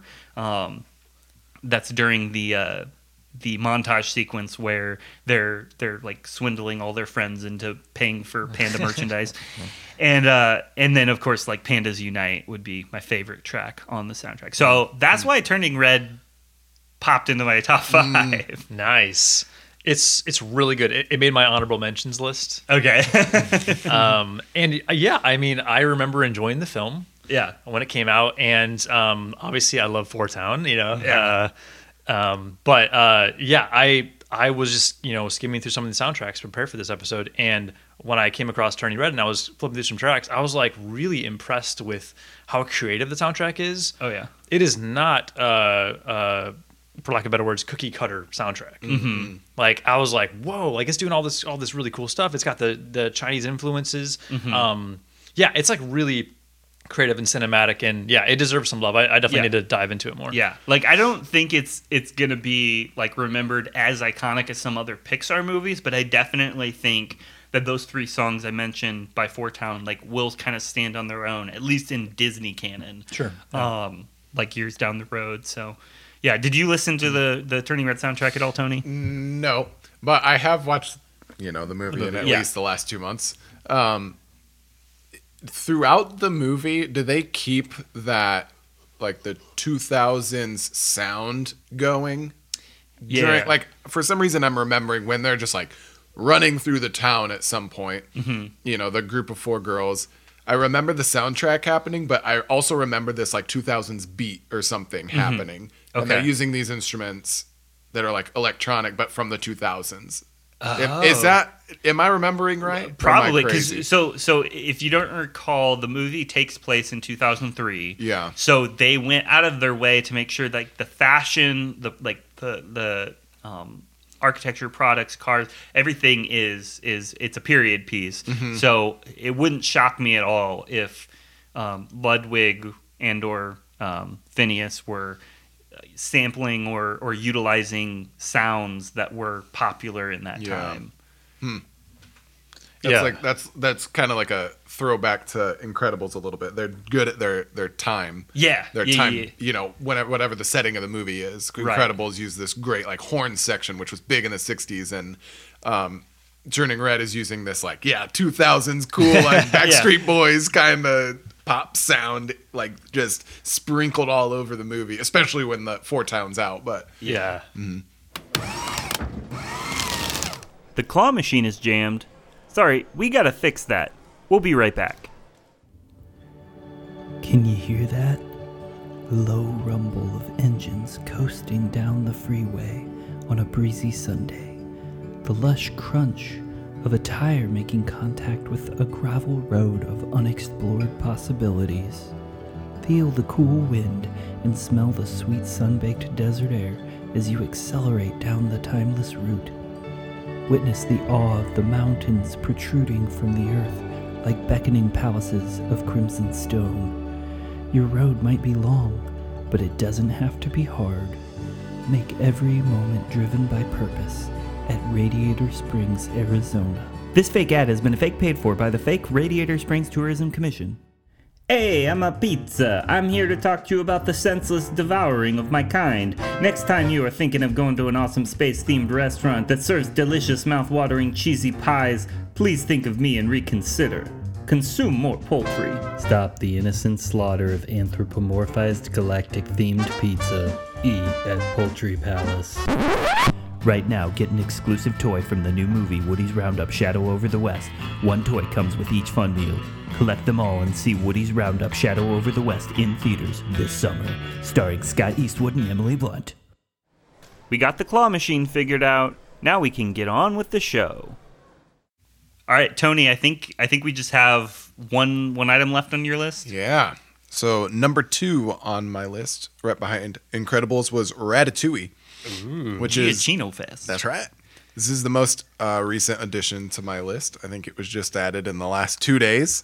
so um, I was listening to this at work, and it's one just like Incredibles, where it just kept me engaged the whole entire time. There was there was not much space in this movie just to kind of like do what I was doing and not really pay attention to what's happening because it's kind of ambient or whatever. Something was always moving something was always grab, grabbing my attention throughout this soundtrack um, which is the first reason it's high on my list. Um, the pizzazz and energy in this soundtrack is so good. Like one you're dealing with rats who like they're like fast creatures they're like Yeah. get out of the way. They're scurrying creatures. It's already this fast paced sound and tempo Yeah. that you would expect. And they're working at a restaurant in Paris, which you can imagine at dinner time would be nuts. Like Yeah. it's that's also fast paced. Um and it's and it's the main you know, second main character. Um what's his name? Linguini. Linguini. Yeah. Is like bumbling around this kitchen, like trying to figure out what to do. And um, the rat, I just had his name. What's his Oh, name? Remy, yeah. Remy. Remy um, is like, you know, towards the beginning of the film, it's like kind of trying to catch his mistakes, and he's like, "Whoa," doing all the, and it's just like energy. There's a lot of energy in this movie already, and Yeah. it the soundtrack just embodies that. Um, we during that last break, we listened to a little bit and like listened to a little bit of one of the tracks. It was called 100 Rat Dash, and you guys were just like grooving in your chairs because it's just like and it's just these like- super fast notes the whole It's like time. jittery, Jittery is the right word, yeah. Yeah. And like it manic. yeah, yeah. And it as, as a musician, like so I played I think I already said this, played trombone. And to play notes that fast and that consistent, like you're so engaged with what you're doing. I think it I think just listening to the soundtrack just pulled me back into that and I'm like, ooh, like technicality, I love this. Like, Yeah. um that yeah, just the the I don't know how much like theme like callback themes they are in this there are in this but callback styles for sure you like you know just listening to the soundtrack you know when Remy's on the screen or mm-hmm. Remy's doing something fast and crazy or the other rats are like running around and you can you can feel where they're in the kitchen and there's this heat and they're like or Remy or Remy's being creative with linguini and like putting the different spices together. They're explaining food and it gets a little jazzy or something. Like Yeah. they do a great job of supporting the different actions that are happening on screen and they do it he does it so well that you can visualize it and feel it without having actually watched the movie i think Oh, yeah, like that was one of the like highlights of incredibles was 100 mile dash you know once that song comes on you can imagine that it's a character running really fast and there's these crazy things happening around Yeah, him yeah. he does it there too and that ratatouille is like filled with that Mm. so Yeah, dude. It's so good. Yeah. It, I love the the the French vibe. yes You know, Yeah. like you are Yeah. in France. Uh, I love that, and and to your point about the the theme, uh, it's really interesting. So, because that track almost in my top five, or that uh, uh, soundtrack almost Yeah. made my top five. Um, but uh, but yeah, it, the- the soundtrack uh, starts off with with La Festin, you know. Yeah. And Yes. it, is that chronological? Like, it, does the movie actually start with the song being sung? No, no, no, No, okay. The- the- It's first the- on the traditionally, soundtrack, right. Yeah, traditionally, if a song is sung by a singer, a lot of soundtracks will put that at the top. Oh, I don't know Oh, if it's a contractual thing, like like singers request, like I want my song to be heard first. Right, But right. usually that will happen where the the first chunk of tracks is the song. So like often you'll hear the credit song first in First. the soundtrack. ah that's interesting yeah. That makes sense because those are always the the everyone's drawn to. but- yeah, those are the the hits that sell records. Mm-hmm. Yeah, yeah. Um, but yeah, the the uh, as I was listening to the soundtrack, La Festin, so she's singing. I don't know what the words are, but it, Yeah. but that The that- French. uh, she's singing the French enough. Uh, the melody become is the theme throughout it. Oh, so, yeah. Ah, yes. do-do-do-do, Yeah. yeah. Um, and I thought that was really interesting. So maybe that's not how the movie obviously goes if that's not the first track, but Yeah. when you're listening to the soundtrack, I was like, oh, that's so interesting, like that melody. So who knows, you know, the chicken or the egg, like what came first? but either way, it's really Well, really I- cool how that theme goes on. I can speak to the chicken and the egg. So uh, uh, I was going to highlight Le Festin also as, as an important track because um, I keep talking about I love it when singers are collaborating with score writers. And this is another example where there's a song written by Michael Giacchino and then, you know, sung by an actual singer. So um, um, she may have also contributed. I should have fact checked that. She may have also contributed to the writing, like lyrics or what what whatnot. I'm not sure, but I do know that what you're talking about, Ben, is that that reoccurring theme. That would be Michael Gi- Giacchino's contribution. Is it Michael Giacchino or Giacchino? Does anyone know? Giacchino I think Is it? Yeah, I always said Giacchino. I apologize I if could it's wrong. Giacchino. Um, Yeah. We're sorry, Mike. but Can we call you Mike? we'll just call him Mike from now on. Uh, but yes, Mike and Tom. Ratatouille. Ratatouille was also like right on the verge of being in my top five. Like it was, it was my top five on my first draft before Turning Red dethroned it. So oh yeah, it's really good. yeah, yeah, I I, I love it because it's it's it's so relaxing to listen to. I'm not gonna lie, it's like uh, Ratatouille is such a, a comfort movie on so many levels because everything from the message to the characters to the subject material, like food, and then it it all is wrapped in this this very like European like ritzy kind of.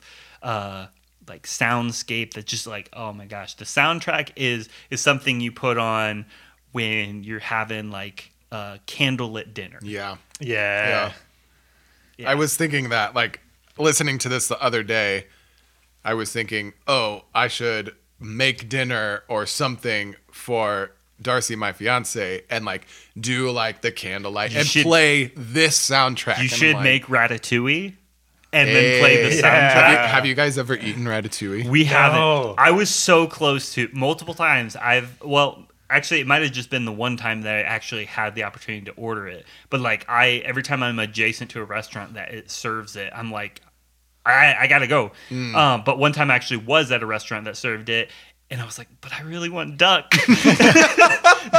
So I, come on, man. I ended up ordering duck instead. You had the chance, man. Give it up for duck. I had the chance, but I love duck. So, um, so I have had ratatouille. Oh, oh, okay. One time, so back when this movie came out, my whole family saw it. My dad made ratatouille one night. Oh. And so watching the film as a kid, you see him putting all those little slices in there and they look like pepperonis. right. Yeah. So I'm expecting like this like pepperoni zesty kind Aren't of they, like, flavor. zucchinis or It's like a bunch of vegetables. Yeah. Yeah. with oh. like yeah. not there's no like big flavors like pepperoni would have. It's Right. kind of got like some kick to It's like it. a squash almost. Yeah, it's like squash and zucchini, and I was like, "What is this? like, this is not what I was expecting. What? I thought this was See- sausage." See, I think Yeah. it must be it must be whatever like the sauces or whatever like they season it with. I'm not sure.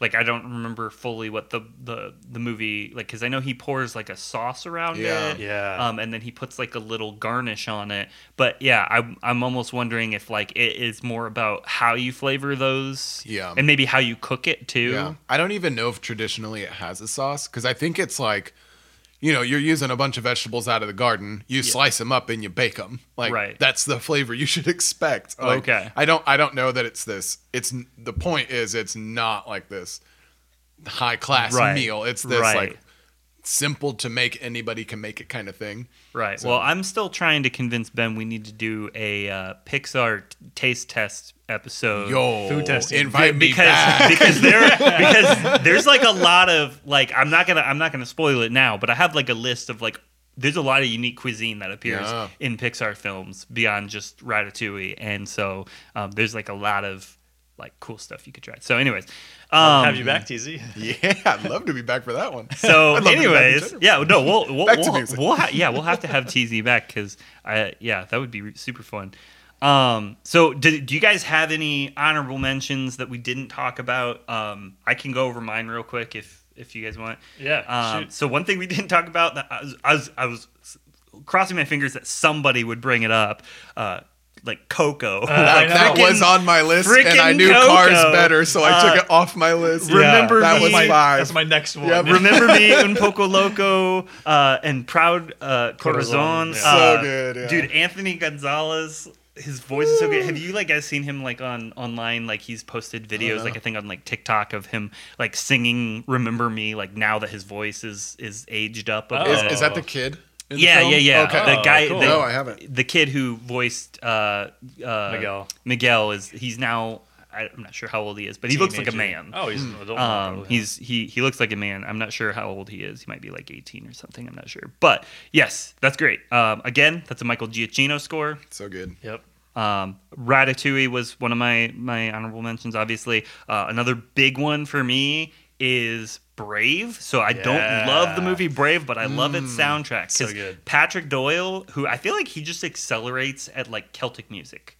Um, maybe that's has something to do with his heritage based on his name, but um, yeah, he's got this very richly Celtic sounding score, which I love Celtic music. Yeah. Um, Julie Fowlis has some songs on the soundtrack that are really iconic, "Touch the Sky" Mm-hmm. and "Into the Open Air."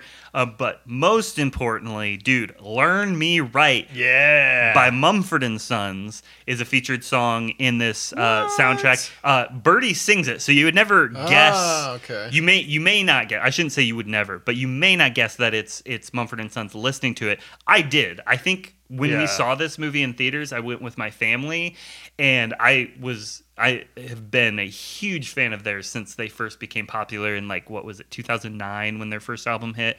Um, and so I was obsessed with them. Um, like I'd listen to their their album, their first album, like on repeat, like all through college. And so um, when I when I heard the song "Learn Me Right," I'm like, "This is Mumford and Sons." Like I turned to my dad, I was like, "This is Mumford and Sons," and he's like, "This is a girl singing." And and so like we we waited for the credits, and I pointed at the screen. I'm like, "That's Mumford and Sons." Yeah. Uh, but they but they ended up releasing re-releasing this song with them singing it. Um, Oh. and um the Babel Deluxe album. So their second album, the deluxe version, Yeah. comes with a track called "Not with Haste." Um, So not Oh, with okay. not with haste, Haste, is yeah. literally just "Learn Me Right," but with uh like it's a different version. Um, so like they kind of changed some of the lyrics, Yeah. um, and and and the I think the tempo is slightly different. Um, but Marcus Mumford's singing it, obviously. And so. that's in Brave. yes, Yeah, in Brave. towards the end of the movie. Yeah. Yeah, Cool. so so the, the the song in Brave is "Learn Me Right," but Yeah. their version of it that appears on Babel Deluxe is called "Not, with Haste." Okay. So I didn't know that was the deluxe. I thought that was on the regular album. It's I think it only appears on the deluxe album. I could be wrong Okay. because I've only ever listened to the deluxe album, and when I was looking it up earlier, I was also looking at the deluxe album, and it's one of the last tracks, so I'm pretty sure it's Okay. Yeah. I, I, I could be wrong, but I thought it was the last track on the on the the standard. album. maybe. But either, either Maybe. way, it is a jam, and it's super sick that they collabed with Pixar. And, Yeah. like, made it happen. Yeah. But Um, uh, my next uh, my next uh, uh, honorable mention would be Soul. this is another very. one of mine. It's crazy to me that like these latter recent Pixar movies have been so music centric because you've got Coco, you've got Turning Red. These are like movies that music actually influences the plot, and then you've got Soul, Right, which is yeah. even more so music centric. Um, you've got uh, Trent Reznor, uh, who I am obliged to mention, wrote the one of the greatest songs of all time, "Hurt," um, and Atticus Ross, um, and they won their uh, second Oscar for this score um, in Soul, and their first one was from 2010 when they they co-scored The Social Network. Um, but it's my understanding that uh, they handled the big picture score, um, such as like the scenes in the Soul world, while John Batista is it Batista Ben I think it's Batiste. Batiste Jon Batiste um, worked to create the like authentic soundscape for the jazz that is prevalently featured throughout the film. So Yeah. had to mention that. Um, and then of course Toy Story. You've got a friend of me, classic. Up, Married Life, classic. Those are my those are my honorable mentions. So Nice. Soul was one of my two, and I think Coco was the other one. I feel like Coco we did good on. Soul did I expected that to be one of at least one of my top three when I was just thinking about it uh-huh. mm-hmm. because I absolutely love jazz music hmm. and I was like I remember the jazz in this movie being really good. It's been a couple of years since I've seen it, but uh-huh. and listening to it, the if I could just take the jazz parts and make that the soul album, it would be number one. Oh, But yeah, the like, um, you mentioned their names, like all the synth parts Yeah, that are yeah. that are more just like the ambient score parts. I thought were like really simplistic, and maybe I just didn't listen to the soundtrack all the way through. But in comparison to the jazz parts, the the more synthy parts didn't didn't at all compare. Okay, they were yeah. like knowing how some of that stuff works, it sounded kind of simplistic. Like it sounded like, let me program in this arpeggiator, which what an arpeggiator is, is it takes a scale or it takes a chord and it plays a note in each, most of the time, it'll play a one note out of that scale and then it'll skip to another note on that scale. So it'll be like, da da da da da da da da da da da. That might all be in a C major, but it's playing all the different notes. And you can program different synthesizers that way. You say, here's a C major. I want you to play a C major seven chord or whatever, and I want you to do it like this. Play these notes in these orders. Go. And it just plays them.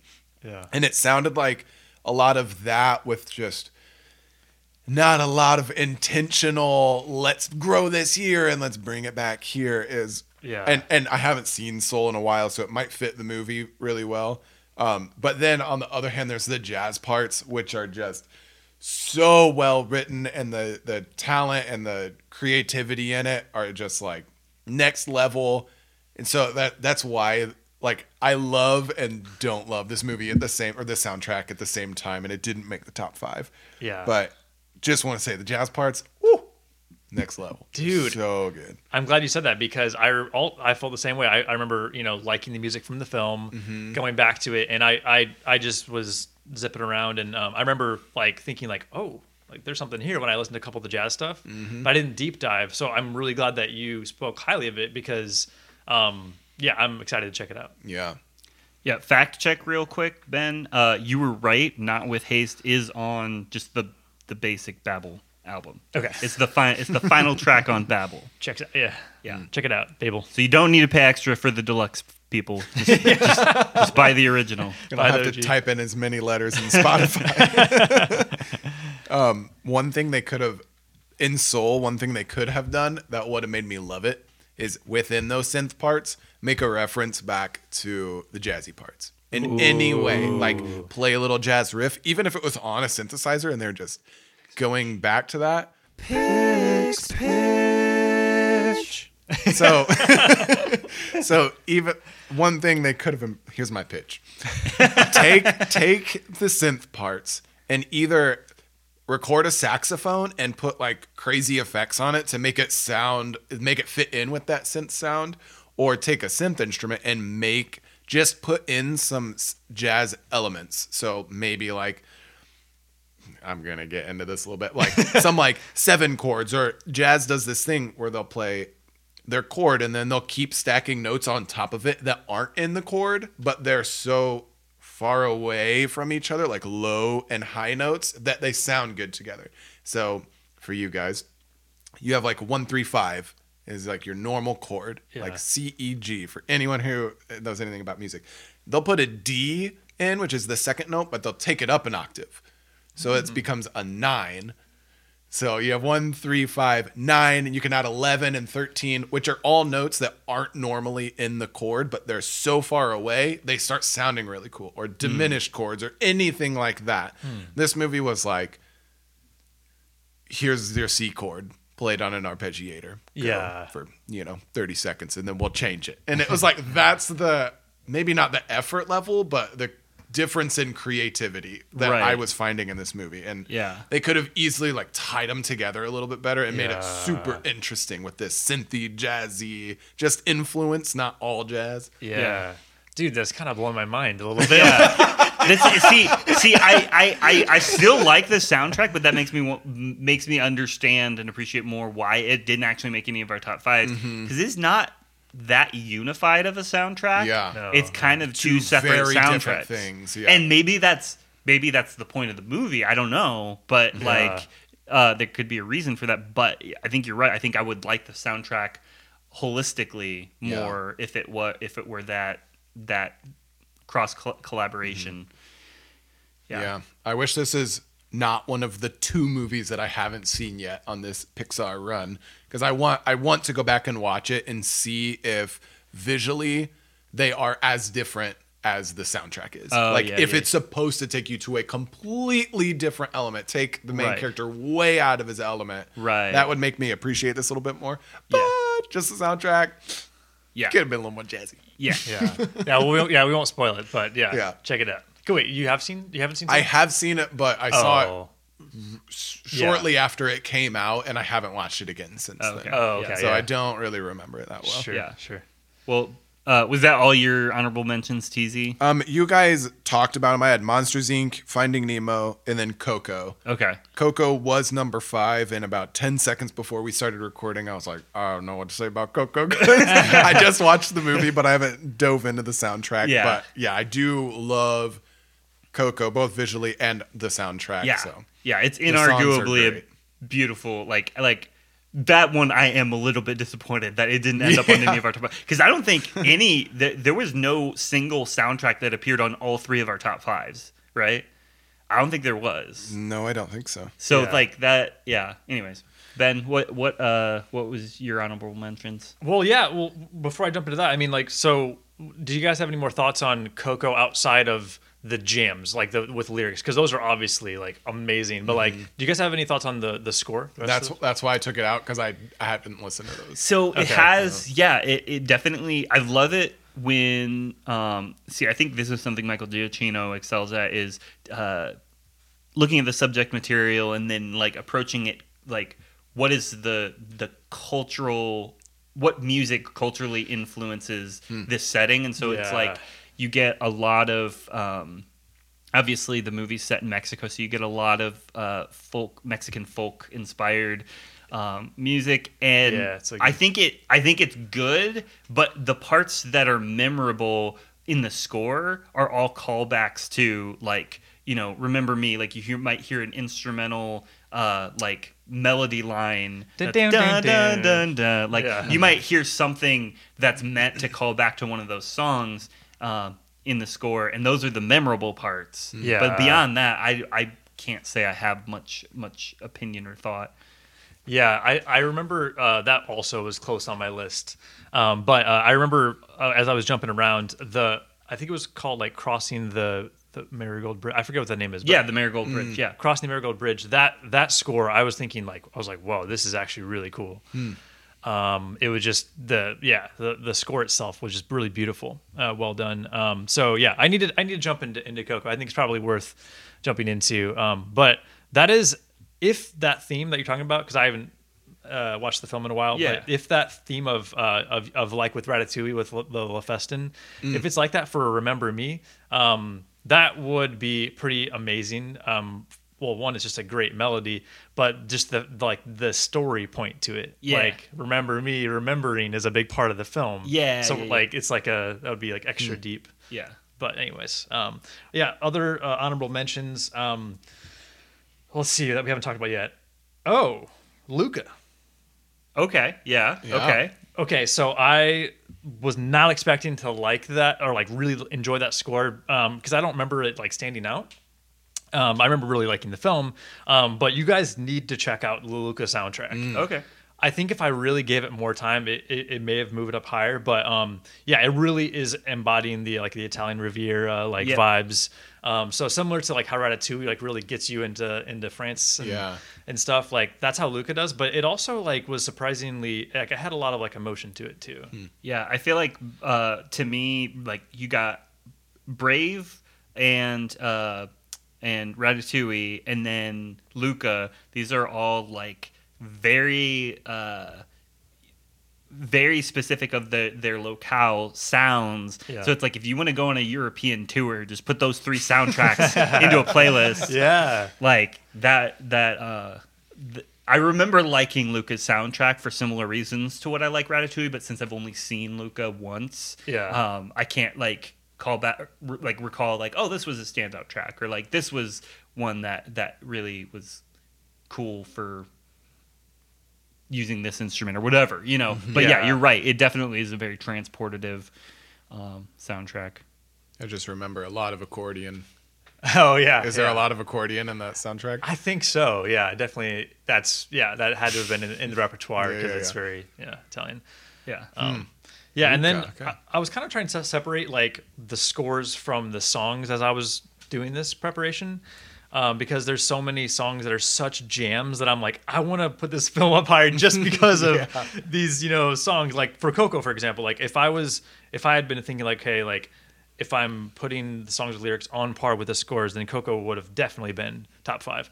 But because I was trying to separate the two a little bit, um, it was lower on my list. So yeah, I all those Coco songs are such jams. Uh, I just want to make sure that we call out any other um, lyrical songs from the uh, soundtracks um, that we haven't said yet. Um, so yeah, we talked about the Toy Story songs. You've got a friend in me. Um, I will go sailing no more. Strange things. We haven't talked about that. That's a good one. Mm-hmm. Um, it's Toy Story. Toy Toy Story Two. Sarah McLachlan when she loved me. Oh yeah. Ah, yeah. Oof, great song. Um, yeah, we men- mentioned Monsters Inc. If I didn't have you, um, and Down to Earth, and then the the Brave songs. we uh, don't need to wrap up quite yet because I do have some news for you guys. Already? Extra, extra. Got your Pixar news right here. Read all about it. So uh, this isn't necessarily like breaking news. Like I'm sure this was announced like months ago, like even a year ago. Um, but I just found this out while I was researching for this episode. Um, some news that excites me personally, and I think it'll excite you, Ben. Um, I just stumbled across the fact that Thomas Newman is returning to the world of Pixar. Oh, So Elemental is being scored by Thomas Oh, Newman. nice. Okay. Yes. Which I did not know until I was researching for this uh, researching for this episode. So, um, so yeah, that's What do you know? What the last movie he did was? With Pixar. Yeah. would have been WALL-E. no. Oh, Oh no no no! no. Finding Dory. Finding Finding, Dory. Dory. I'm Dory, sorry. I'm okay. sorry. I'm Yeah. sorry. Sorry. I knew that. I just was not counting it because it's Yeah. a sequel to Finding Yeah. Nemo. Because because Pixar's pretty good about like keeping the same person to score like when they do sequels. So um, but yes, uh, t- so he's only done Finding Nemo. Uh, WALL-E, Finding Dory, and now he's gonna be doing Elemental. Elemental. So this That's will be his first like completely original take on a Pixar film since 2008. Nice. Okay. That's cool. Yes. I I appreciate them using him and not Michael Giacchino. Yeah. Because the one thing I just saw- saw the trailer, not the new trailer for Elemental. The Oh, yeah. First trailer. Oh, yeah. And one thing that me and a few other people agreed on was, wow, this kind of looks like um, Inside Out a little bit. Yeah, So yeah. I if if it is visually similar, which I haven't seen the new trailer, I don't know if it will be. If it is visually similar, it will at least be like musically different. Yeah, yeah, completely, which will be cool. Yeah, that'll be great. Um, uh, yeah. By the way, Ben, you'd be proud of me. I did avoid like the Black Pa- Plague watching the new theatrical trailer. I watched the teaser Oh, trailer okay. because I knew that it wouldn't spoil anything. Yeah. But I was like, I won't watch. I won't watch. I- I'm gonna pull Ben. I'm gonna go in with fresh eyes Nice. to this movie. Elemental. But they played it in front of the Super Mario movie, so I was forced to watch it. Yeah, me too. Yeah, yeah, yeah. I was like, ah, whatever. Oh, I didn't- I I got didn't- to the movie late, so I yeah, missed it. yeah, I didn't, Let's go. I- yeah, I didn't realize that they were gonna play. I didn't even think about it, and then it started playing, and I was like, "Oh, well, okay. Uh, at least I get to see it on the big screen. Like that's that's better than than you know watching it on YouTube." But but no, I I think it actually does look good, and we don't have to talk about it now. But um, I wasn't I wasn't too disappointed with any like spoilers or anything. There were, I don't think there was anything. you, No, would, you would be okay with telling. other people watching it. Yeah, yeah, yeah. It, it was surprisingly not spoiler heavy. So Nice. Okay. Um, but yeah. Also, before we wrap up, I do want to share. I I uh, did a bunch of research, and just for the sake of thoroughness, I wanted to be able to share with you guys um, that Pixar has a, a deep history with the Oscars. So I did a quick breakdown of these are the songs and scores that have both been nominated and won uh, Oscars from Pixar. Okay, so first of all, pre nineteen, uh, let's see, what would it be? Pre nineteen ninety nine, I think. Um, they had musical scores uh, divided into two categories. So you had best musical or comedy, or dramatic score, and so um, Pixar fell into the former category. So in 1995, Toy Story was nominated for Best uh, Musical or Comedy Score, and it lost to Pocahontas. And then in 1998, A Bug's Life was uh, nominated for uh, Best Musical or Comedy Score and lost to Shakespeare in Love. And that was the last time they had the divided categories. So then moving forward, um, they conflated those two categories to just best score. So uh, Monsters Inc. was nominated in 2001. It lost to Fellowship of the Ring. Ooh, well, Finding, obviously, yeah. Finding Nemo was nominated in 2003. Guess who that lost to? Retur- uh, the Two Towers. Return of the King. Return of the King. yeah. Uh, Rat- Can't compete with Ratatouille. us, That's rough. Ratatouille was nominated for best score in 2007. It lost to Atonement. I don't even know what that is.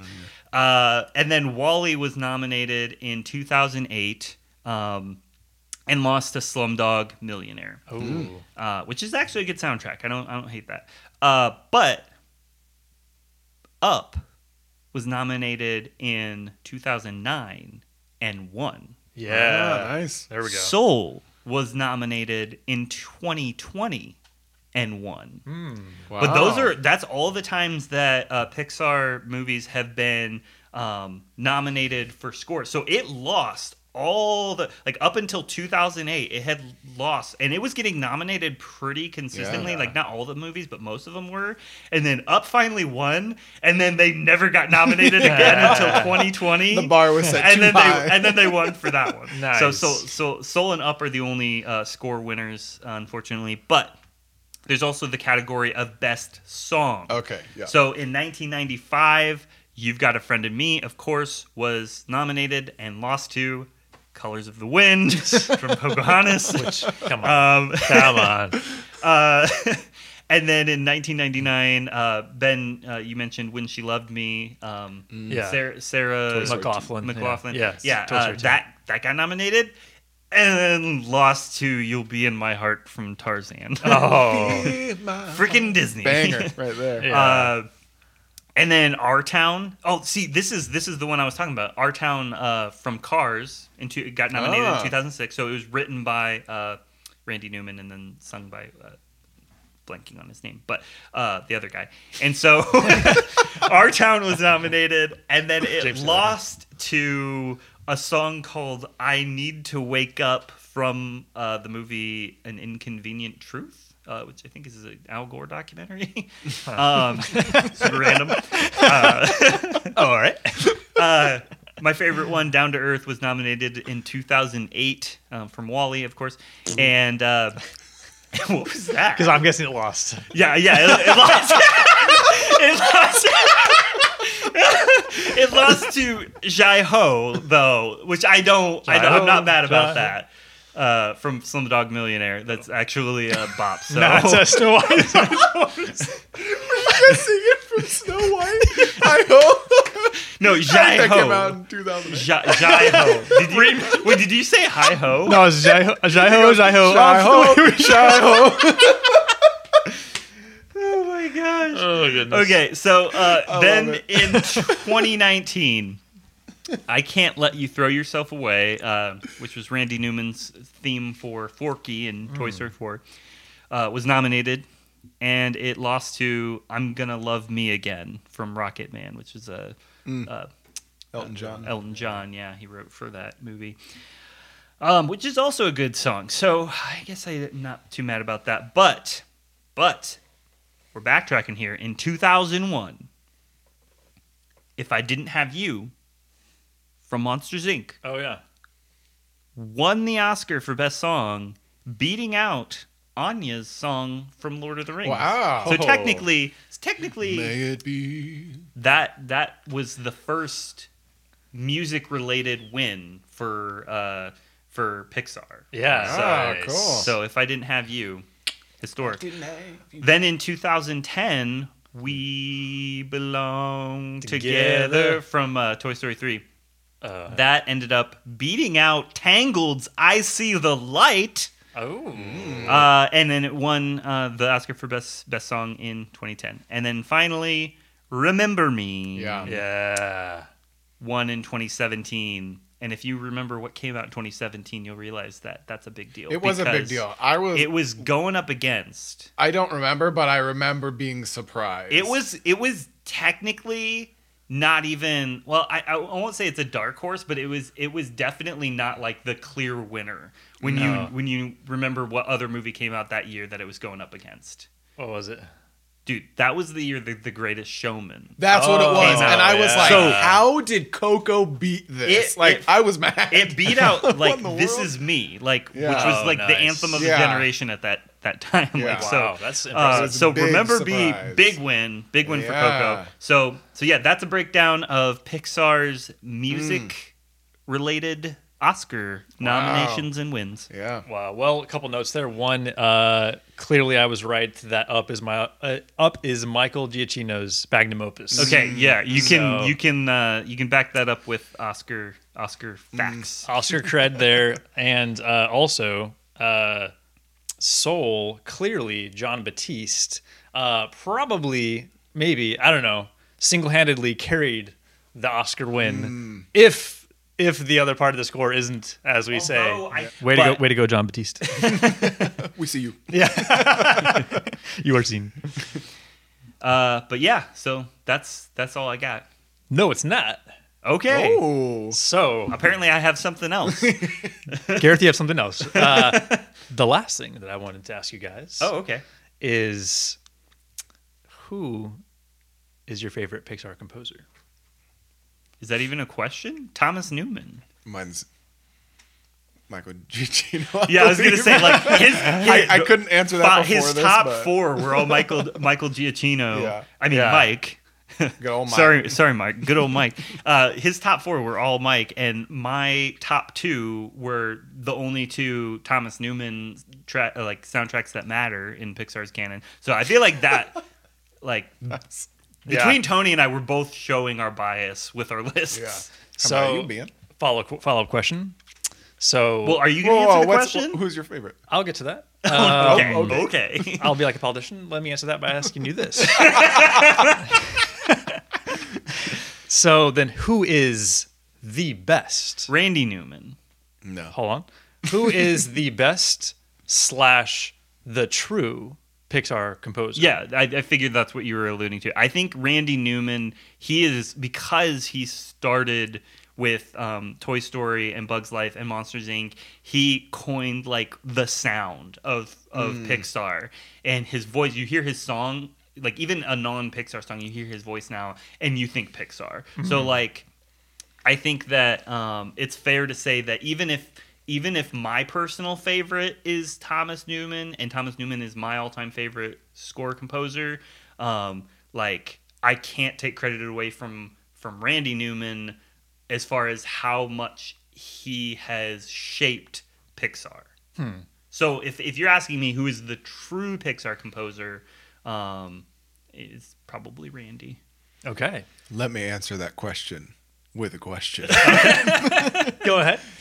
if I were somebody, just your average Joe, and I had never seen a Pixar movie, Okay. and I said, "Y'all, I'm I heard something here about this Pixar sound that y'all been talking about. Oh yeah. Send me the soundtrack of one movie that encompasses the Pixar sound. What would it be? What movie would you send Monsters me? Inc. Up. I think Fight that- me. Those are your answers right there. Fight, fight, fight. this just turned into a movie fight. No. Uh, I think that's your answer. Like, I don't know. The person, yeah, I, I absolutely, you know, respect the, like, that's who, like, developed that Pixar sound. Mm-hmm. But I think at this point, you know, it's been a lot of years. I Yeah. think that whoever is, like, embodying that the most and still coming up with creative and interesting things I think that's who you're talking about. I'm, I'm saying this because I, I don't know much about any of the composers, so Oh, I'm trying to give you a vague answer. Oh, But okay. I think I think that like if you were to pick one film and say that's the Pixar sound, and that's like one of the best P- Pixar representative films or whatever, whoever wrote it, I think is Mm-hmm. So- nearing in on your answer. So here is my reasoning for putting Michael Giacchino at the bottom. Like if we're if we're all in agreement, uh, the Newman cousins and Michael Giacchino, they're like Top Pixar. three. They're the top Yeah. three. They're Pixar royalty. They're the ones that matter in this debate. Yeah. Um, the reason I would put Michael Giacchino at number three is because, unlike the Newman cousins, uh, I can't tell I'm listening to Michael Giacchino. He's a chameleon. So each one of his soundtracks sounds uniquely like that movie. So he's great at making like an iconic movie that stands on its own. Right. But I'm not listening to Ratatouille going, oh, this is the guy who did Incredibles. Like, I don't Ah, hear okay. that. But when I listen to Thomas Newman, like I, I've told this to Ben numerous, numerous times, if I'm watching a new movie and it's scored by Thomas Newman, I notice right away. Like I know that it's Thomas Newman, so I'm not only listening to it through the lens of like, oh, I like this soundtrack. I'm also listening to it in the sound in the in the sense that like, oh, like Thomas is doing this, like this is his shtick, but he's doing this new thing to kind of like Interesting. um, kind of like when you listen to a band that you really enjoy, you know what their sound is, but you still listen to their new albums because they're doing new and different things. And that's how I feel about Thomas Newman.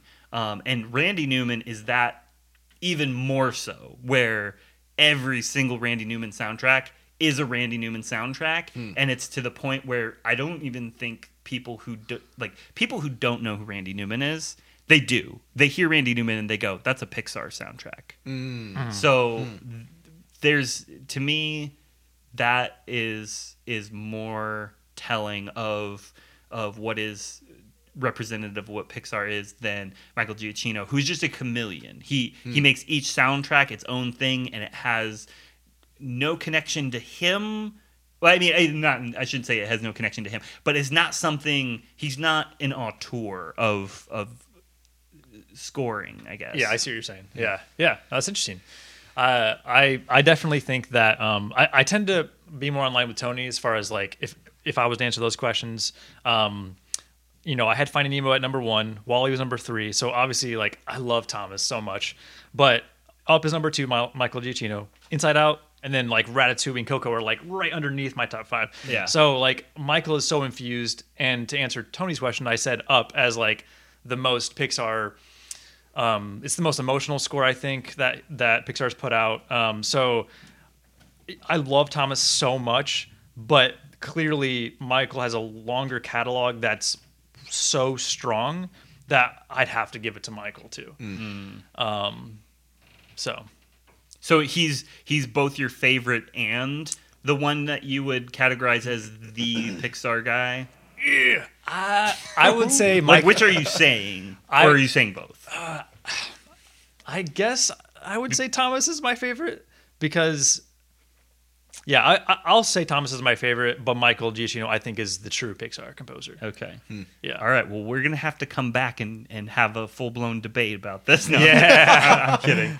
but uh, that's yeah, no, that's really interesting because um, like I like that we have different opinions on that because like I mean, that's what makes this podcast colorful and work.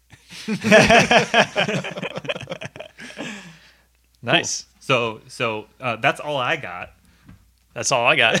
That's all I got. Wow, this is a this was a long episode, but I'm I'm fine with it because last month we had kind of a short one. So uh, hopefully, uh, you audience listeners, what are we calling you guys now? Uh, Pizza Planeteers. Pizza We're, Planeteers. we're, we're going with Pizza Planeteers. So uh, hopefully, you Pizza Planeteers uh, enjoyed that. Uh, it being longer uh, after last last month's kind of a short one, but we will be back next month, And, I'll be back when we do the uh, food one. Okay, Food tasting, yeah. Uh, uh, oh, actually, that would help with the grocery bill too, because we'll we'll have to Ooh, we'll have to split the grocery bill for that. For that uh, That's probably not as interesting now. Yeah, I'm, I'm out. yeah, we gotta make a better sale, sale for him. all right, well, uh, I think that's all we got. So, Tony Zinich, thank you for being here. oh yeah, I- we should totally we should totally It was a let you plug plug yourself. Plug myself. Oh dear. He's he's Tony Tony Zinich on Spotify. Go follow him. Yep. That's uh, Tony Z I N I C H. That's right. Hopefully, I have some new music coming out here this year. And you can also you can also find uh, like musical collaborations Mm. that all three of us have worked on um, uh, on Spotify at uh, Idiot Box Collective. Collective. Yes. His scores are available at Idiot Box Films on YouTube. Yes. you can watch uh, Where the Color Comes From, uh, which he scored, as well as Code of the Transient, which he scored. Both short films that Ben and I also worked on. Yes. Oh yeah. Cool. Thanks for plugging that for me. Oh, you're welcome. That's all I got. You're welcome.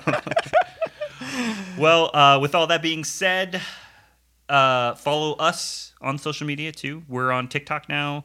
Um, every everything is at Pizza Planet Podcast.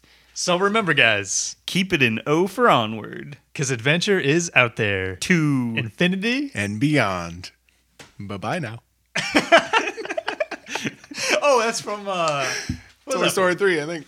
Oh, At the end, Barbie's like, bye bye now. Uh, bye bye. Bye bye now. You should just keep keep doing that. Bye bye now. bye bye. Well, goodbye now. Bye bye. Are they gone?